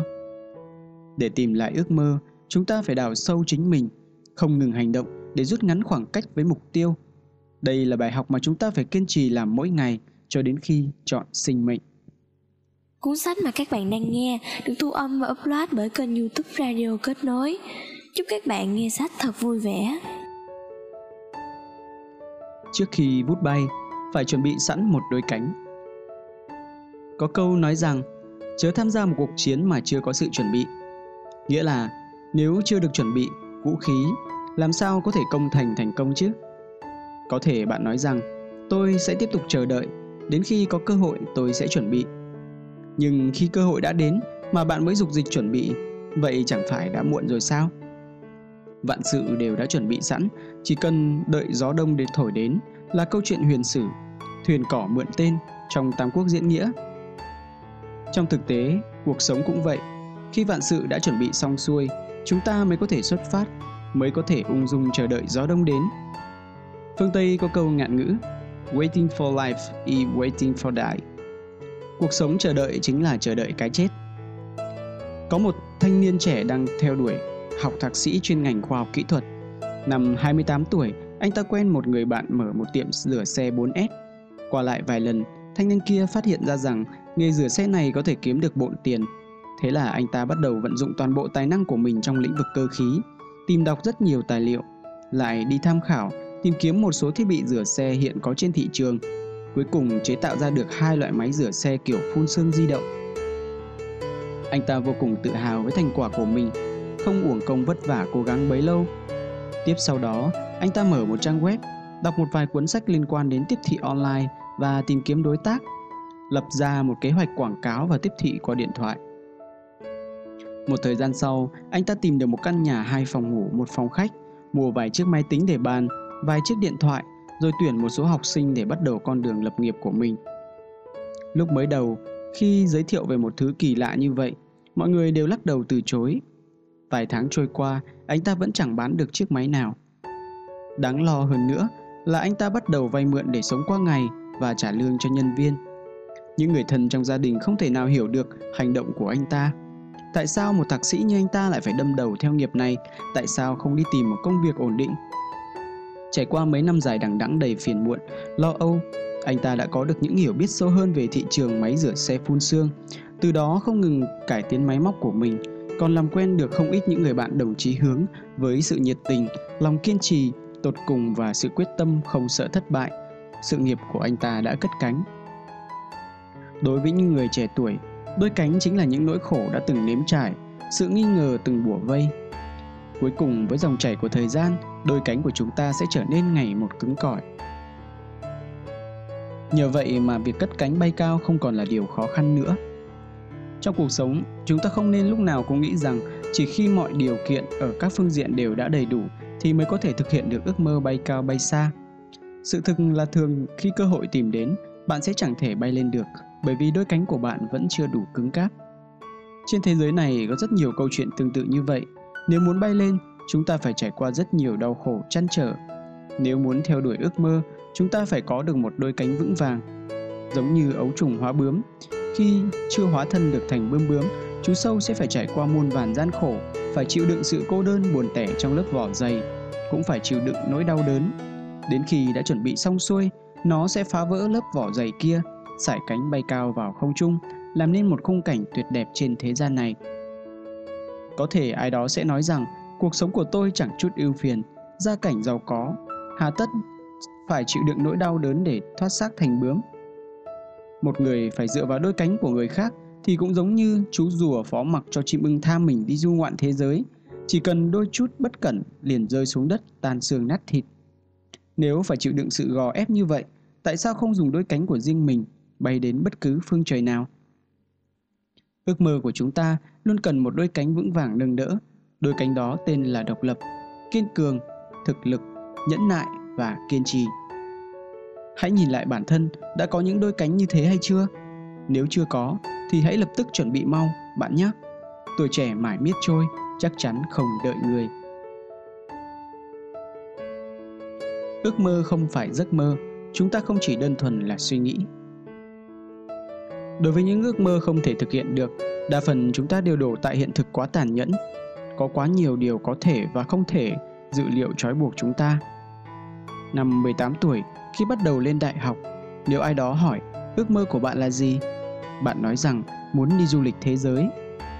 Năm hai mươi hai tuổi, rời khỏi giảng đường đại học, bạn lại bảo rằng đợi tìm được công việc ổn định rồi tính. Đến năm hai mươi sáu tuổi, khi công việc đã ổn định, bạn lại nói rằng đợi mua được nhà rồi tính. Năm ba mươi tuổi, đầy đủ cả xe lẫn nhà, bạn lại bảo đợi rằng kết hôn rồi đi du lịch tuần trăng mật cả thể. ba mươi lăm tuổi, sinh con đẻ cái, bạn nói đợi con cứng cáp rồi mới đi. Cứ thế đến cuối đời, bạn chẳng đi đâu được cả. Bởi những lo toan đời thường, thế này, thế kia, ước mơ của bạn mãi chẳng thực hiện được. Bạn đổ lỗi cho cuộc sống khắc nghiệt, tàn nhẫn. Kỳ thực, nguyên nhân chủ yếu nằm ở việc bạn không có động lực. Bạn biết không, trên thế giới này, thứ duy nhất chúng ta có thể chủ động được chính là sự kiểm soát đối với bản thân. Chỉ cần muốn đi đâu đó, thì bất cứ lúc nào cũng có thể hành động. Một khoảng thời gian hồi đại học, tôi rất thích nghe ca khúc chủ đề trong vở kịch Vườn Hoa Đào Tình Đơn Phương. Trong đó có câu: hãy cho em nhìn về phía anh, trong giấc mộng đêm em luôn nhìn về phía anh. Sau này trên mạng xã hội, có lần tôi thấy ai đó đổi câu nói đó thành: ước mơ ơi, hãy cho tôi nhìn về phía bạn, trong giấc mộng mỗi đêm tôi luôn nhìn về phía bạn. Nhìn rồi, tôi phải tiếp tục bước về phía bạn. Một anh chàng sống ở Bắc Kinh muốn đi thăm bạn gái ở tận mãi Berlin, nước Đức. Thế là anh ta quyết định chọn du lịch theo kiểu đi nhờ xe.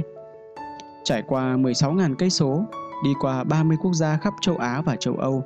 Trên hành trình, tuy có gặp một số vấn đề, nhưng anh ta cũng nhận được sự giúp đỡ của rất nhiều người lạ. Cuối cùng, ngay trên quảng trường Berlin, anh ta tình cờ gặp lại bạn gái của mình. Phút chốc sững sờ, cả hai ôm chầm lấy nhau. Chuyến hành trình vô cùng đặc biệt này không chỉ được làm thành phim ngắn rồi phát đi phát lại trên kênh du lịch quốc gia, mà còn được xuất bản thành cuốn sách Bắt Xe Tới Berlin. Rất nhiều người cảm thấy sự khâm phục, sự nhẫn nại và nghị lực của chàng trai, cảm khái sự vĩ đại của tình yêu. Chàng trai ấy đơn giản nói rằng có một số việc nếu không làm ngay bây giờ, bạn sẽ chẳng bao giờ làm được. Thế mới nói, khi bạn trầm trồ tại sao họa sĩ có thể vẽ được những bức tranh đẹp như vậy, khi bạn cảm khái tại sao nhà văn lại có thể sáng tác được một tác phẩm làm độc giả cảm động đến rơi nước mắt, khi bạn thán phục tại sao những nhân vật xuất chúng giỏi giang như thế. Tôi chỉ muốn nói rằng hãy thử một lần tắt máy tính đi, đặt điện thoại xuống, không chat Messenger, không chơi điện tử, không lên Facebook, không vào Zalo. Hãy cầm giấy bút và một cuốn sách lên rồi viết một cách nghiêm túc, đọc một cách nghiêm túc. Nếu ngay cả chuyện nhỏ như vậy cũng không làm được, bạn có thể nói gì về ước mơ? Ước mơ không chỉ là tưởng tượng, lại càng chẳng phải chuyện chỉ nghĩ đến rồi thôi. Nếu chỉ cần nghĩ đến liền có thể trở thành thành tựu, thì thế giới này hẳn đã trở nên điên rồ. Chỉ cần bạn là một người dám mơ giấc mơ của chính mình, trong thời khắc ấy, bạn đã không còn tầm thường nữa rồi. Dám mơ ước, dám kiên trì với ước mơ, quyết tâm không thay đổi, lấy mồ hôi và tâm huyết cần mẫn tươi tắm. một ngày bông hoa ước mơ sẽ kết thành trái ngọt. Bạn cần phải hiểu rằng, điều khiến cho người khác chê cười không phải là ước mơ của bạn, mà là bạn không thể làm gì để xứng đáng với ước mơ đó. Bạn chỉ xứng đáng khi bạn dùng thực lực để hiện thực hóa ước mơ mà thôi. Xây cuộc đời trong mơ bằng viên gạch thực tại. Mấy ngày trước, tôi có đọc một bài viết trên trang cá nhân. Phần mở đầu kể về một đôi vợ chồng phấn đấu suốt mười năm trời ở Bắc Kinh, trả xong khoản vay mua nhà đợt đầu trị giá một triệu nhân dân tệ. Tiếp đến miêu tả vợ chồng ra ở riêng, mỗi người một nơi ra sao, sống tiết kiệm, chắt bóp thế nào. Cuối cùng kết lại, đôi vợ chồng đón bố mẹ già ở quê ra. Vậy là cả bốn người đã có được một nơi an thân ở một thành phố phồn hoa, đắt đỏ như Bắc Kinh. Bài viết có hàng trăm ngàn lượt chia sẻ. Điều bất ngờ là đại đa số mọi người đều ủng hộ lời bình luận như sau: nếu phải sống một cuộc đời như họ, tôi chẳng thà chết đi còn hơn. Tôi không thể chấp nhận việc sống khổ sở như vậy. Khi đó, tôi chợt nhớ đến câu chuyện của một người bạn từng kể cho tôi. Cô ấy có một người bạn học, tốt nghiệp đại học không lâu. Được sự ủng hộ của gia đình, bèn mua một căn nhà nằm ở đường vành đai năm của Bắc Kinh. Giá bất động sản ngày một tăng cao, nên hai năm sau, cô ấy bán căn nhà đó, cộng thêm số tiền tích cóp được để mua một căn nhà khác ở ven vành đai bốn. Qua ba năm sau, cô ấy lại bán đứt để mua một căn khác ở vành đai ba. Khi đó, cô ấy đã kết hôn. Rất nhiều người khuyên cô ấy rằng chớ nên vất vả làm gì mãi. Nhưng cô ấy cho rằng không đổi nhà lúc này thì đợi đến khi nào? Sau đó, cô ấy lại lần lượt chuyển nhà hai lần nữa. Trong quá trình chuyển nhà, dù phải góp vào không ít tiền, nhưng cô ấy không hề phải tốn công nhọc sức. Mỗi lần bán nhà rồi mua nhà, cô ấy đều chứng tỏ sự thông minh và chăm chỉ của mình. Giờ đây cô ấy đang ở trong khu Triều Dương, một căn biệt thự có giá trị gấp hàng chục lần căn đầu tiên. Những người xung quanh kinh ngạc vì sự giàu có của cô ấy. Kỳ thực cô ấy không hoàn toàn phải tiêu thêm nhiều tiền so với những người muốn mua nhà ở trung tâm thành phố, nên thường phải chi rất nhiều tiền một lúc.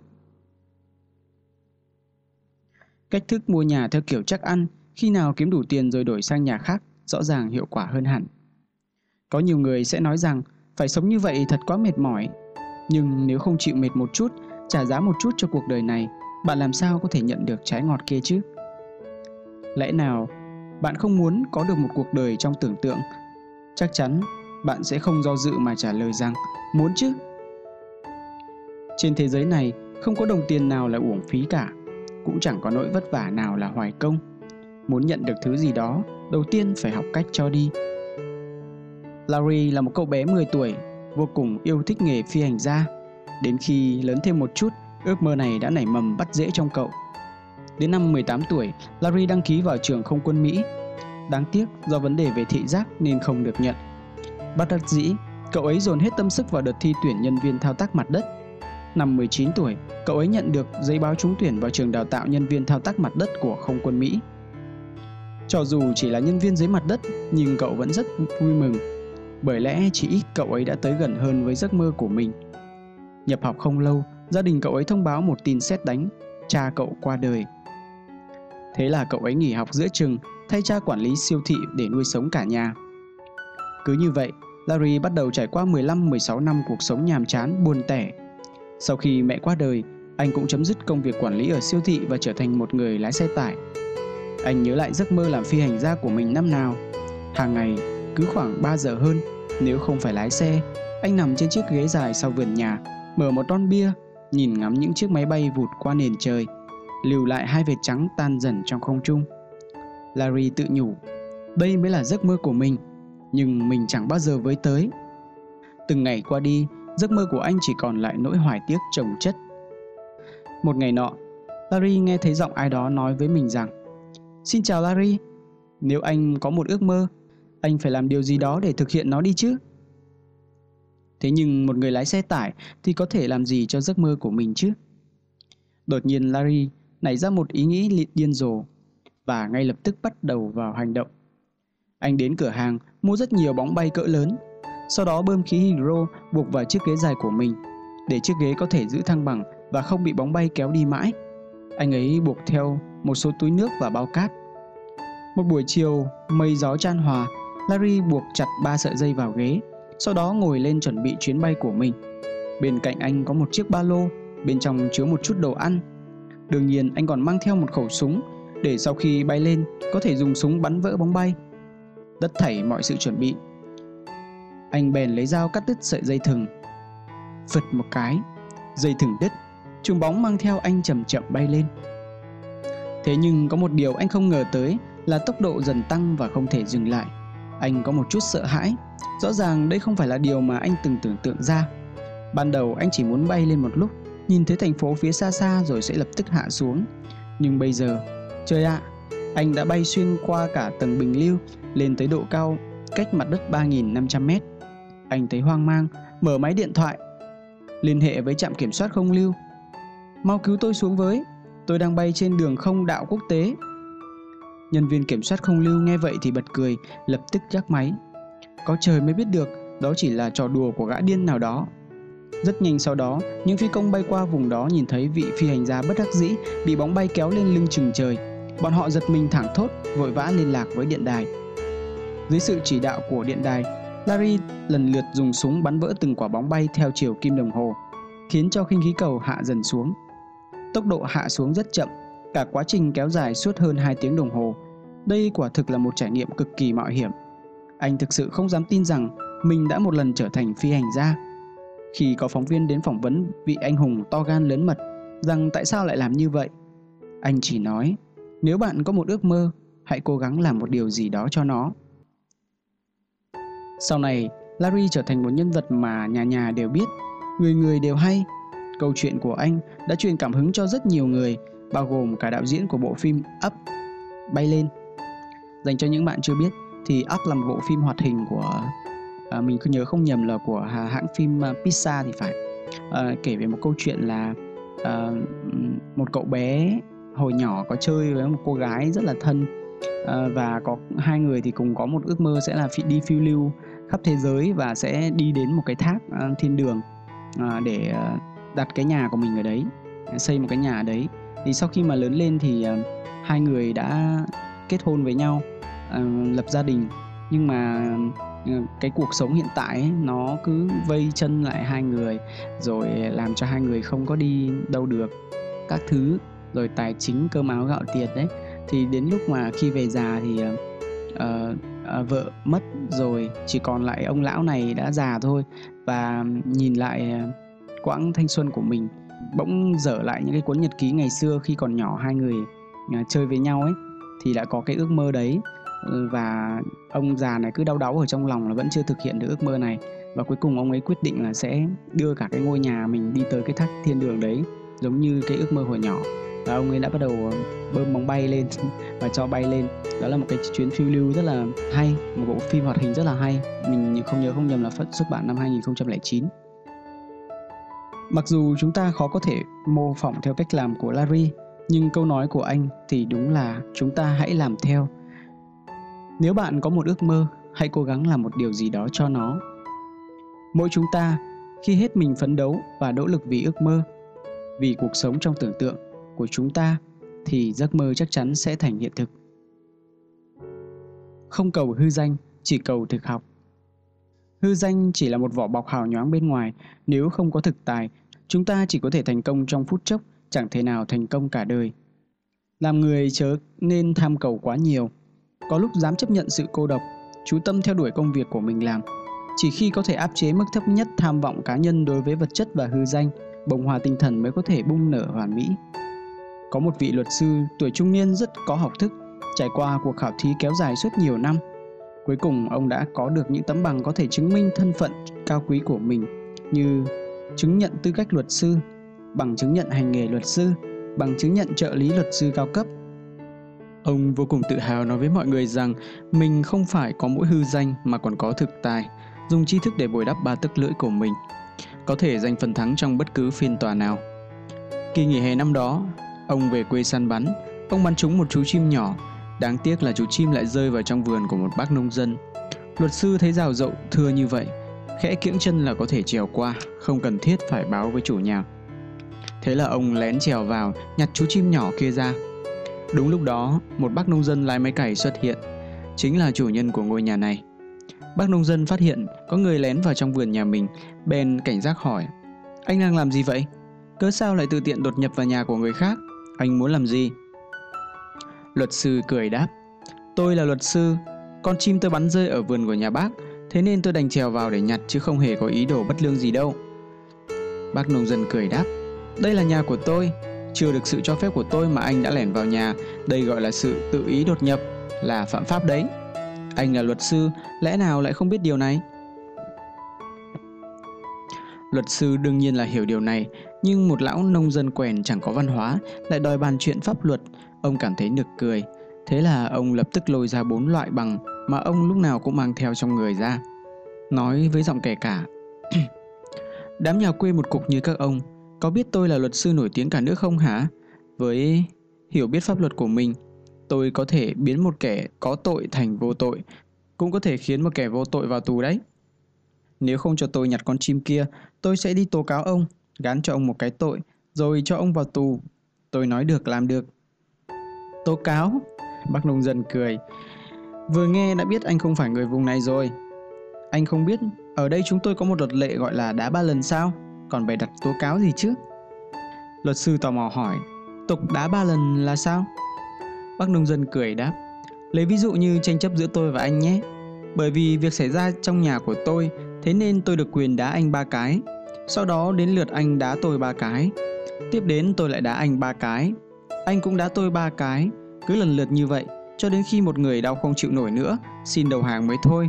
Người nào tuyên bố đầu hàng cũng có nghĩa là đã thua kiện. Luật sư thầm nghĩ, giải quyết kiện tụng mà không dùng ba tấc lưỡi để biện hộ, phải trái. Lại dùng cách thức ngu xuẩn này, nực cười. Đúng là khiến cho người ta mở mang đầu óc. Coi như mình thử một lần trải nghiệm phong tục địa phương vậy. Dù sao mình cũng tuổi trẻ khỏe mạnh, thì đá nhau như vậy thì chắc hẳn cũng không bị thiệt. Lão nông dân kia đã già rồi, chắc chắn không phải là đối thủ của mình. Thế là luật sư không màng đến logic trong câu nói của bác nông dân, bèn đồng ý nhập gia tùy tục, dùng cái tục lệ quê mùa đá ba phát này để giải quyết tranh chấp giữa họ. Lúc này đây, chỉ thấy bác nông dân bước xuống khỏi máy kéo, đi đến bên cạnh luật sư, khệ nệ nhấc chân lên đá một phát vào đầu gối của luật sư, khiến ông ngã khuỵu xuống đất. Cú đá thứ hai nhắm thẳng vào bụng của luật sư, suýt chút nữa đã khiến cho ông ta mửa cả bữa cơm vừa ăn khi nãy ra. Cú đá thứ ba nhằm vào mông luật sư, khiến ông ta ngã sấp mặt xuống đất. Vừa hay tiếp xúc thân mật với bãi phân bò dưới mặt đất, luật sư run rẩy bò dậy, lấy tay áo lau mặt, gằn giọng nói, cứ đợi đấy lão già, giờ đến lượt tôi rồi.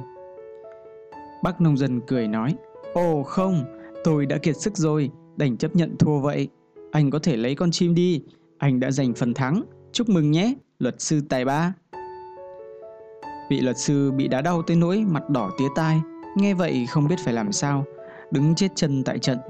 Nghĩ mãi vẫn không thể hiểu tại sao cả một bồ kiến thức trong bụng cùng với mấy tấm bằng chứng nhận mang theo người mà chẳng có đất dụng võ.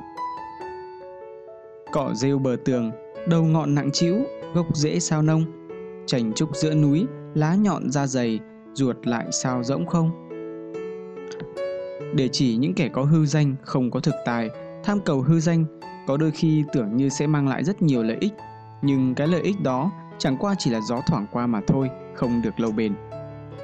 Kỳ thực cái danh lớn nhất của một người chính là có khả năng thực sự và có phẩm cách tốt đẹp. Đó là những điều mà bất cứ hư danh nào cũng chẳng thể đánh đổi được.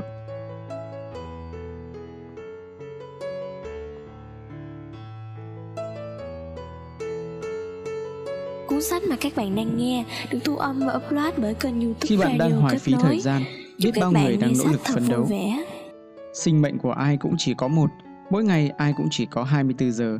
Để ngày hôm nay trôi qua hoài phí, chẳng khác nào xé bỏ trang quan trọng nhất cuộc đời. Thời gian đi đâu rồi? Cách đây không lâu, ca khúc Thời gian trôi đi đâu rồi nổi tiếng toàn quốc, ca từ nhẹ nhàng tinh tế làm lay động hàng triệu trái tim người nghe. Cây cổ thụ trước hiên đâm chồi mới, thân cây già trong vườn lại nở hoa. Nửa đời người gìn giữ bao chuyện kể, khẽ vùi cất trong mái tóc bạc già. Dấu chân nhỏ in hẳn trong ký ức, khuôn miệng xinh súng xính nụ cười. Cả cuộc đời trao tình đến cho anh, chỉ vì một tiếng thưa cha gọi mẹ. Thời gian đã trôi đi đâu rồi? Chưa cảm nhận tuổi xuân đã vội già, sinh con đẻ cái cả đời qua. Trong tâm trí tràn tiếng trẻ cười khóc. Thời gian đã trôi đi đâu rồi? Vẫn chưa kịp ngắm anh, mắt đã nhòa. Cơm áo gạo tiền nửa đời qua, chớp mắt chỉ còn nếp nhăn vương trên mặt. Trong ca từ của bài hát, có thể cảm nhận được tình yêu nồng ấm mà tác giả dành cho cha mẹ, cùng với đó là nỗi tiếc nuối trăn trở khi chúng ta chứng kiến người thân của mình ngày một già đi. Nhớ lại thường ngày đã đối xử với cha mẹ mình như thế nào, quả thực khiến cho nhiều người phải nước mắt lưng tròng. Thời gian trôi đi đâu rồi? Thời gian trôi đi qua, khiến cho chúng ta mải mê theo đuổi những thứ thời thượng, theo đuổi cái gọi là mộng tưởng, theo đuổi các cuộc ăn chơi bay nhảy.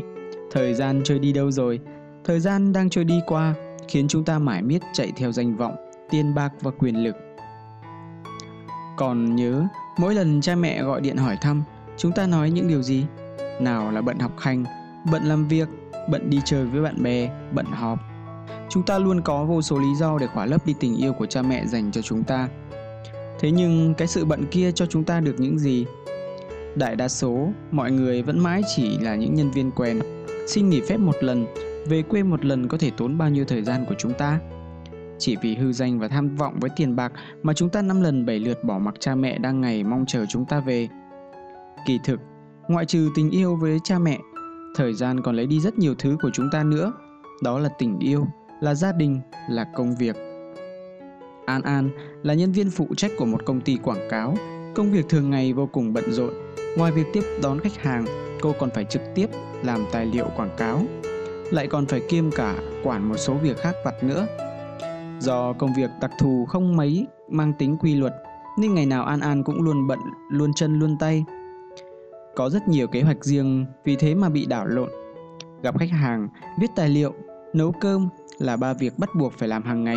Mặc dù bận tới mức thở không ra hơi, nhưng hiệu suất của cô vẫn chẳng được cao cho lắm. Ngày nghỉ ngắn dịp lễ lao động mùng một tháng năm, Anan đã đặt ra một kế hoạch cho bản thân, dậy sớm tập thể dục, đến trưa thì học tiếng Anh và vẽ tranh. Buổi chiều đọc sách, tìm kiếm một số tài liệu có thể dùng đến trong công việc, đến tối thì nhất quyết không được đụng đến iPad hay điện thoại. Đến khi thực sự bắt đầu, cô mới phát hiện ra, thời gian cứ thế thấm thoát trôi qua.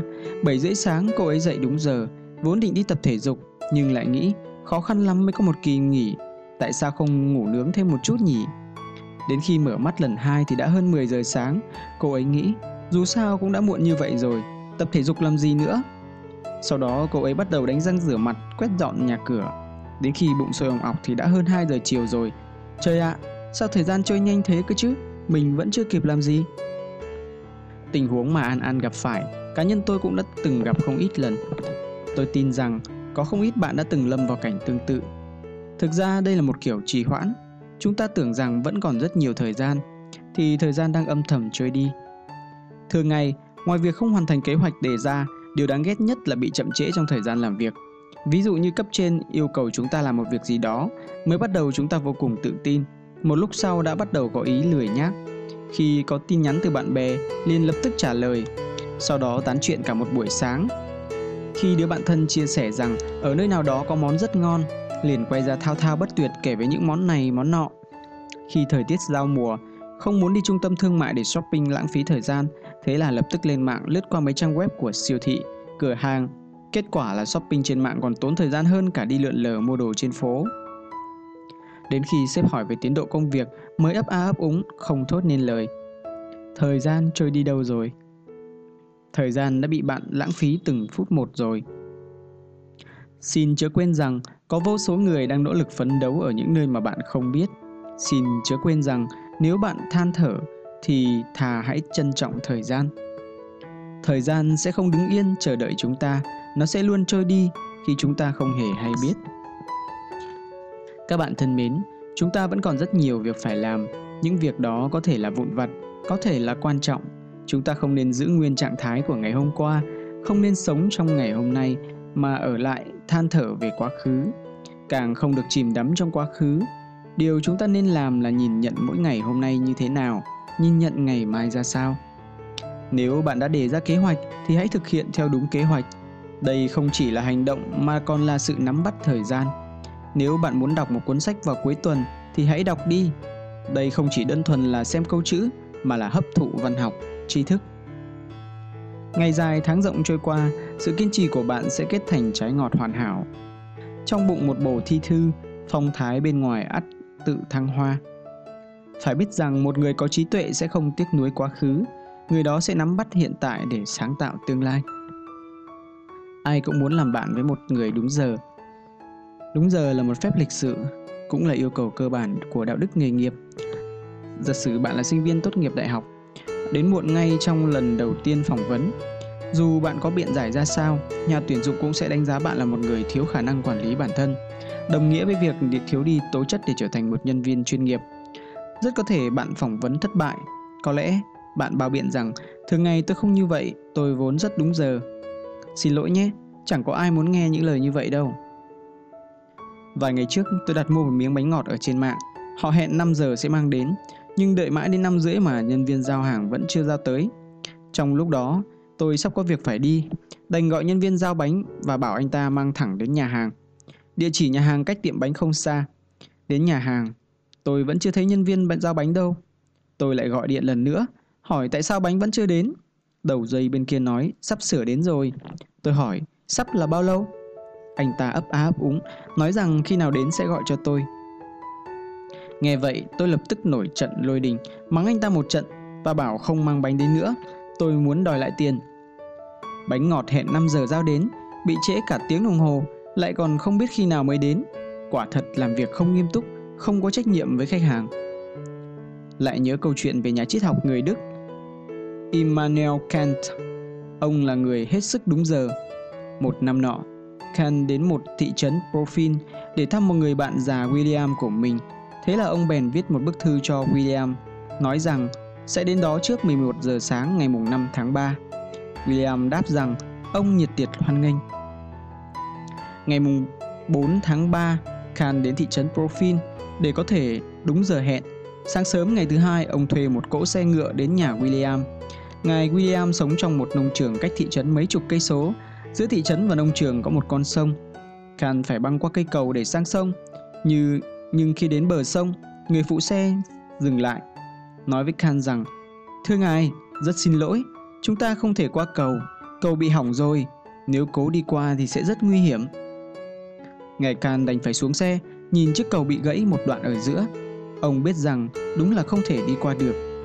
Lúc này đang độ đầu xuân, sông tuy không rộng lắm nhưng nước chảy rất xiết. Kant nhìn đồng hồ thì đã hơn mười giờ. Ông sốt ruột hỏi: "Gần đây còn chiếc cầu nào khác không?" Phụ xe đáp: "Có thưa ngài, ở phía thượng du có một cây cầu cách đây khoảng mười cây số." Kant hỏi: "Nếu chúng ta đi qua chiếc cầu đó thì với tốc độ bình thường phải mất bao lâu mới đến được trường?" "Nhanh nhất cũng phải bốn mươi phút." Phụ xe đáp lời. Vậy Kant vẫn không thể đến kịp thời gian đã hẹn ước. Nghĩ vậy, Kant vội chạy đến một nông trại cũ kỹ ở gần đó, nói với nông phu rằng: "Xin hỏi căn nhà này có bán không?"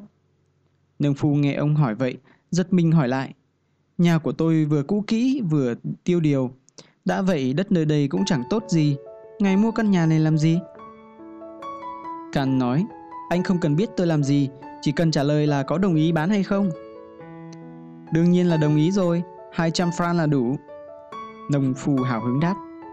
Kant không do dự, móc tiền ra trả, nói với người nông phu rằng: "Nếu anh có thể dỡ gỗ từ căn nhà này và sửa xong cây cầu kia trong vòng hai mươi phút, tôi sẽ trả căn nhà này lại cho anh."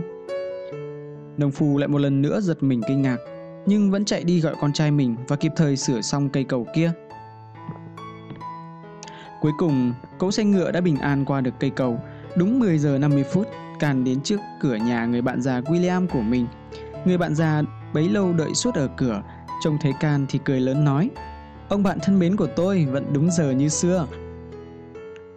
Kant và người bạn già có một khoảng thời gian vui vẻ bên nhau, nhưng ông không hề đề cập đến việc để qua cầu và đến đúng điểm hẹn. Ông đã phải mua đứt một căn nhà. Sau này, William mới biết được việc này từ nông phu kia.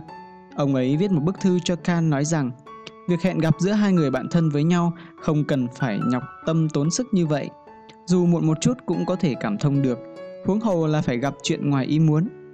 Nhưng Kant thì vẫn cho rằng đến đúng hẹn là điều bắt buộc, bất luận là bạn bè hay người lạ.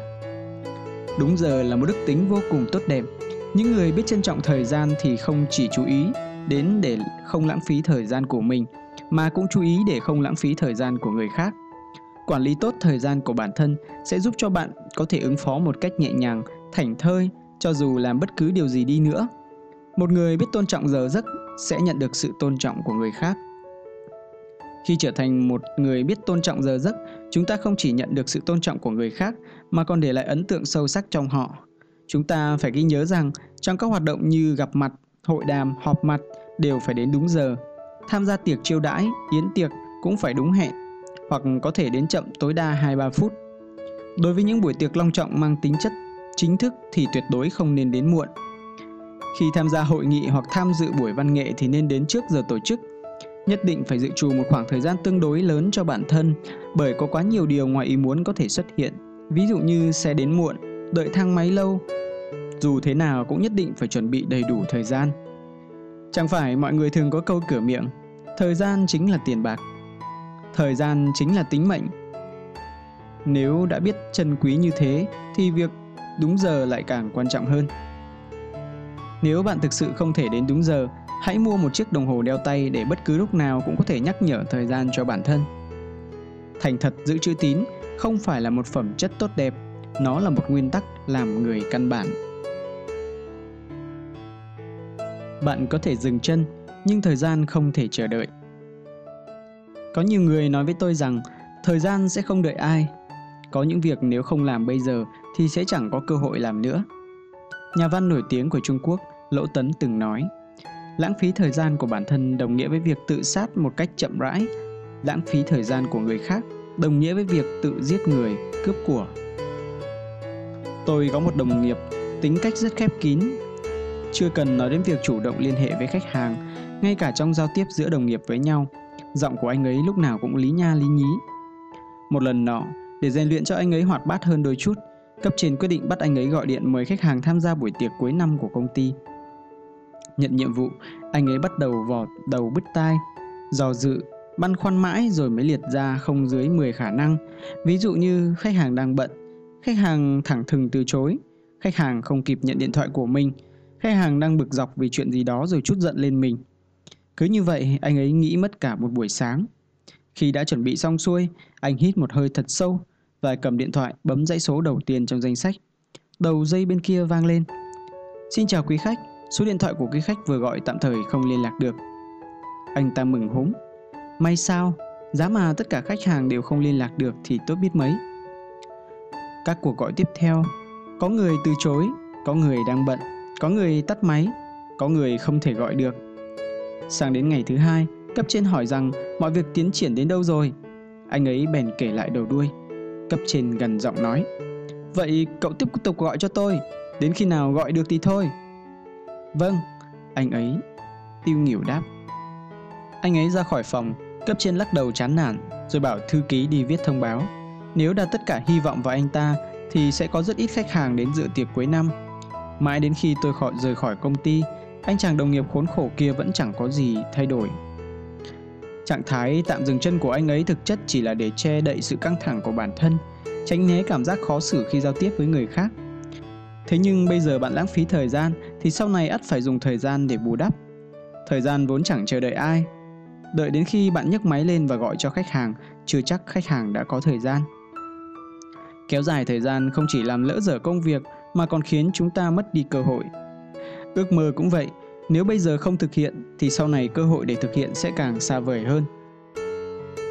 Mỗi người một ngày đều chỉ có hai mươi tư giờ, tại sao có người ngày qua ngày có thể xây đắp con đường thành công của mình, trong khi đó có người lại hết ngày này qua ngày khác vẫn chẳng có gì trong tay? Cốt lõi nằm ở việc sử dụng thời gian như thế nào. Đó là điều làm nên sự khác biệt căn bản giữa bạn và người khác. Truyền thiết đất thục là tên của một nhà hàng nổi tiếng ở Trung Quốc. Họ hiện tại đã mở được khoảng bảy tám chi nhánh trên toàn quốc. Mục tiêu tương lai của ông chủ Nhậm Tuyền là mở được hai mươi chi nhánh. Khi vừa tốt nghiệp đại học, có lần đến nhà chơi một anh bạn. Anh ta được ăn một món cá cay vô cùng thích thú. Thế là từ đó anh ta bắt đầu ấp ủ kế hoạch mở nhà hàng riêng của mình. Mới đầu, quán của anh ấy chỉ có vài chiếc bàn, vài cái ghế. Sau đó dần dần mở rộng quy mô.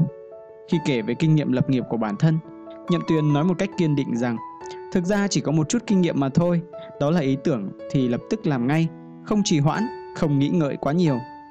Quả vậy, nếu chúng ta lúc nào cũng viện cái cớ như chẳng có thời gian để làm, sau này làm cũng được, thì chắc chắn không làm được. Khi làm một việc gì đó thì phải giống như lời của Nhậm Tuyền, hễ có ý tưởng là phải bắt tay hành động ngay. Ngoài sự trì hoãn, còn có rất nhiều yếu tố khác khiến cho chúng ta tạm ngừng bước chân, lãng phí thời gian. Hãy thử nghĩ xem những biểu hiện dưới đây, xem bạn đã từng như vậy chưa? Hễ có cơ hội là lại than thở với người khác. Cứ phải đi làm rồi tan làm vào quãng thời gian cao điểm, nếu sắp xếp thời gian khác có lẽ đã không tắc đường đến vậy. Soi mói cuộc sống, soi mói đồng nghiệp, soi mói lãnh đạo, soi mói các ngôi sao trong showbiz. Hễ người khác cầu cạnh giúp đỡ là lập tức bỏ dở công việc đang làm. Xem tivi, cày phim ảnh, lúc nào cũng lưỡng lự, do dự, làm gì cũng muốn hỏi ý kiến người khác. Lãng phí phần lớn thời gian để chơi điện tử. Có thói quen ba hoa khoác lác trước mặt người khác mà chẳng bao giờ thực hiện điều gì. Tham gia những buổi tụ tập vô nghĩa. Nấu cháo điện thoại. Thích những buổi luận đàm, truyền tay nhau những mẩu giấy buôn dưa lê. Đôi khi có lãng phí thời gian hay không, điều cốt lõi không nằm ở việc bạn đang làm gì, mà nằm ở việc bạn không nên làm gì. Mỗi người từ thời khắc được sinh ra đã bắt đầu phải chạy đua với thời gian rồi. Ai cũng nói rằng thời gian trôi đi quá nhanh không tài nào bắt kịp. Thực ra bởi bạn chạy quá chậm mà thôi. Hãy nhìn những người bạn thân và bạn học đã cùng lớn lên từ nhỏ mới biết được những năm tháng qua bạn đã nỗ lực hay chưa. Chuyện thỏ và rùa, chúng ta đều hiểu được rằng thông minh hay ngu dốt không phải là điều kiện tiên quyết để dẫn đến thành công. Chỉ có sự kiên trì cùng với sự nắm bắt thời gian mới có thể giúp chúng ta chiến thắng ván cờ cuộc đời.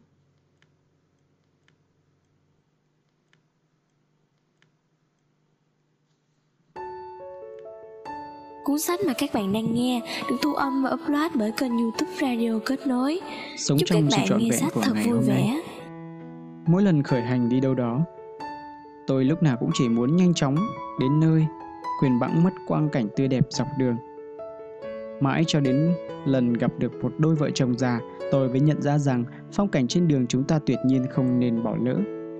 Đôi vợ chồng già khoảng bảy mươi lăm tuổi, kết hôn đã nửa thế kỷ. Để tổ chức một đám cưới vàng ý nghĩa cho cha mẹ, con cái quyết định đặt vé du lịch cho hai người. Trên đường đi, họ kể lể chuyện cũ, những du khách khác cũng chăm chú lắng nghe.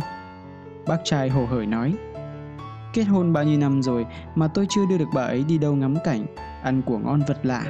Đây chính là sự tiếc nuối lớn nhất của tôi."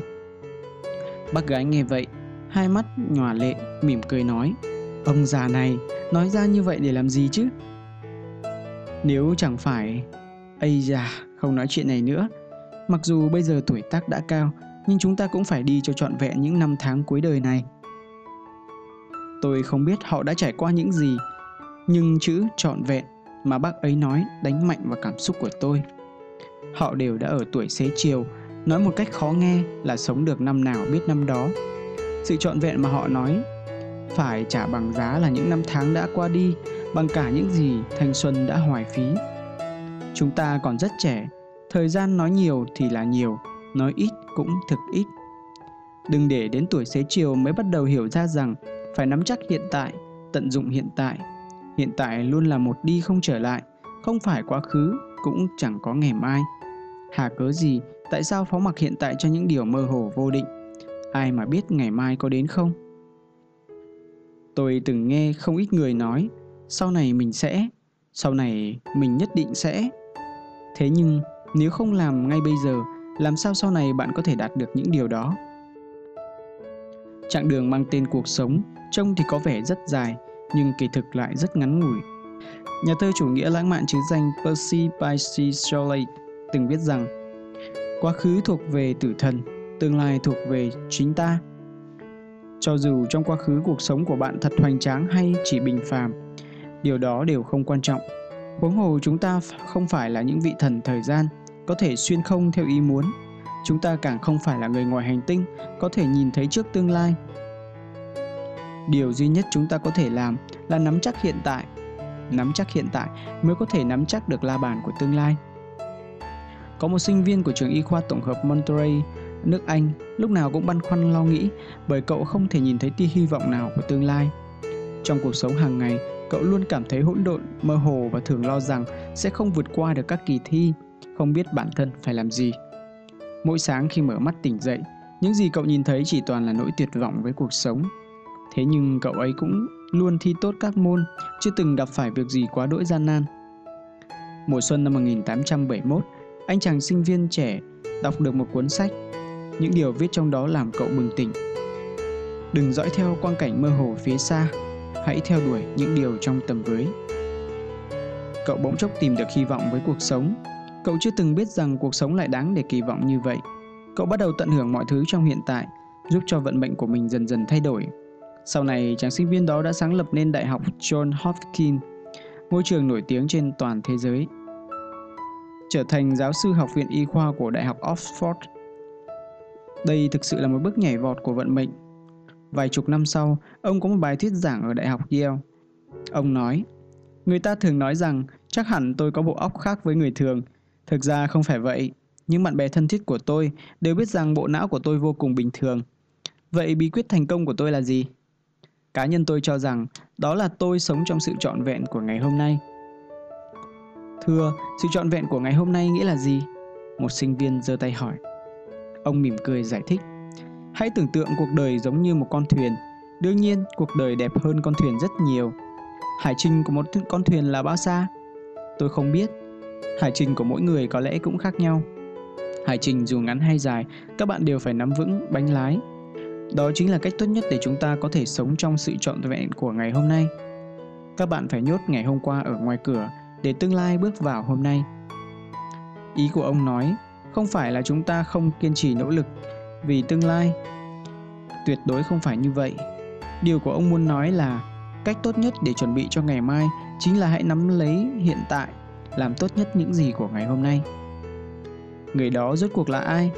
Đó chính là William Osler. Sau khi ông qua đời, hậu thế ghi lại hành trình của cuộc đời ông trong một cuốn sách dài một nghìn bốn trăm sáu mươi trang. Tôi từng đọc được một câu rất hay trong cuốn sách. Chỉ khi làm tốt những việc trước mắt, chúng ta mới có thể làm được nhiều việc hơn. Nếu mãi vẫn không thể tập trung toàn bộ tâm trí sức lực vào một việc, thì chúng ta sẽ rất khó làm tốt công việc đó. Một ngày nọ, một tiểu hòa thượng đến một ngôi chùa. Phương trượng liền sắp xếp cho cậu ta một công việc chặt củi, gánh nước. Tiểu hòa thượng trong lòng thầm nghĩ, mình đến đây là để lĩnh ngộ đạo lý của Phật gia. Sao phương trượng lại bắt mình đi làm việc vặt như thế này? Thế nhưng do còn ngại và tôn trọng phương trượng nên tiểu hòa thượng không nói năng gì. Mới đầu, tiểu hòa thượng nghĩ rằng mình chỉ cần làm một hai tháng là đủ. Nào ngờ phải làm liền hai năm. Trong hai năm đó, cậu chưa từng đến thiền phòng để đọc sách, nói gì đến lĩnh ngộ đạo lý. Cuối cùng một ngày, tiểu hòa thượng không chịu đựng đựng nổi nữa. Cậu hậm hực đến gặp phương trượng để hỏi cho ra nhẽ. Con đến để lĩnh hội triết lý của nhà Phật, chứ đâu phải đến để làm việc vặt. Làm việc vặt đã đành, ngài còn bắt con làm suốt hai năm. Hai năm đã đành, ngài vẫn chưa hề dạy cho con điều gì cả. Những việc chẳng hề liên quan đến thần Phật này, con chẳng làm nữa đâu. Tiểu hòa thượng nói liền một mạch, khuôn mặt nhỏ đỏ bừng vì tức giận. Phương trượng nghe xong cười hiền từ. Ngay cả việc nhỏ con cũng làm chưa được, sao ta có thể trông đợi con lĩnh hội được Phật học? Những việc trước mắt làm không xong, há có thể mong đợi tương lai làm nên đại sự. Con à, chớ nên nhất tâm trông đợi những điều xa xôi mờ mịt. Nói xong, phương trượng chậm rãi bước đi ra. Khi ra, ông vẫn không quên đóng cửa thiền phòng. Tiểu hòa thượng phút chốc tỉnh ngộ. Đúng vậy, những việc trước mắt làm chưa tốt, sao có thể làm được những việc khác đây? Giống như phương trượng, tiện tay đóng cửa thiền phòng đã trở thành một thói quen. Thói quen này, nếu không phải đã thực hiện rất nhiều, thì sao có thể trở nên tự động đến vậy? Kể từ ngày hôm đó, tiểu hòa thượng không còn oán thán gì nữa. Cậu bắt đầu cặm cụi, chăm chỉ làm tốt từng việc được giao. Nhiều năm trôi qua, tiểu hòa thượng năm nào trở thành một bậc cao tăng vang danh khắp nơi. Nhiều khi chúng ta như tiểu hòa thượng, làm việc gì cũng muốn nhanh chóng có kết quả, vô tình bỏ sót những chi tiết quan trọng nhất. Chúng ta không nên chỉ trông đợi vào tương lai xa vời, hãy nhìn nhận mọi điều trước mắt. Đương nhiên điều đó không có nghĩa là không lên kế hoạch cho tương lai, chỉ là không nên lãng phí thời gian, công sức và cuộc đời vào những viễn cảnh mơ hồ, vô nghĩa. Bất luận bây giờ đang làm gì, theo đuổi công việc gì, hãy nắm chắc thực tại. Làm tốt công việc đang làm cũng được, dùng bữa cùng gia đình cũng được, nhưng chớ lãng phí ngày hôm nay. Chỉ khi sống ở thực tại, chúng ta mới có được hy vọng để tạo dựng tương lai.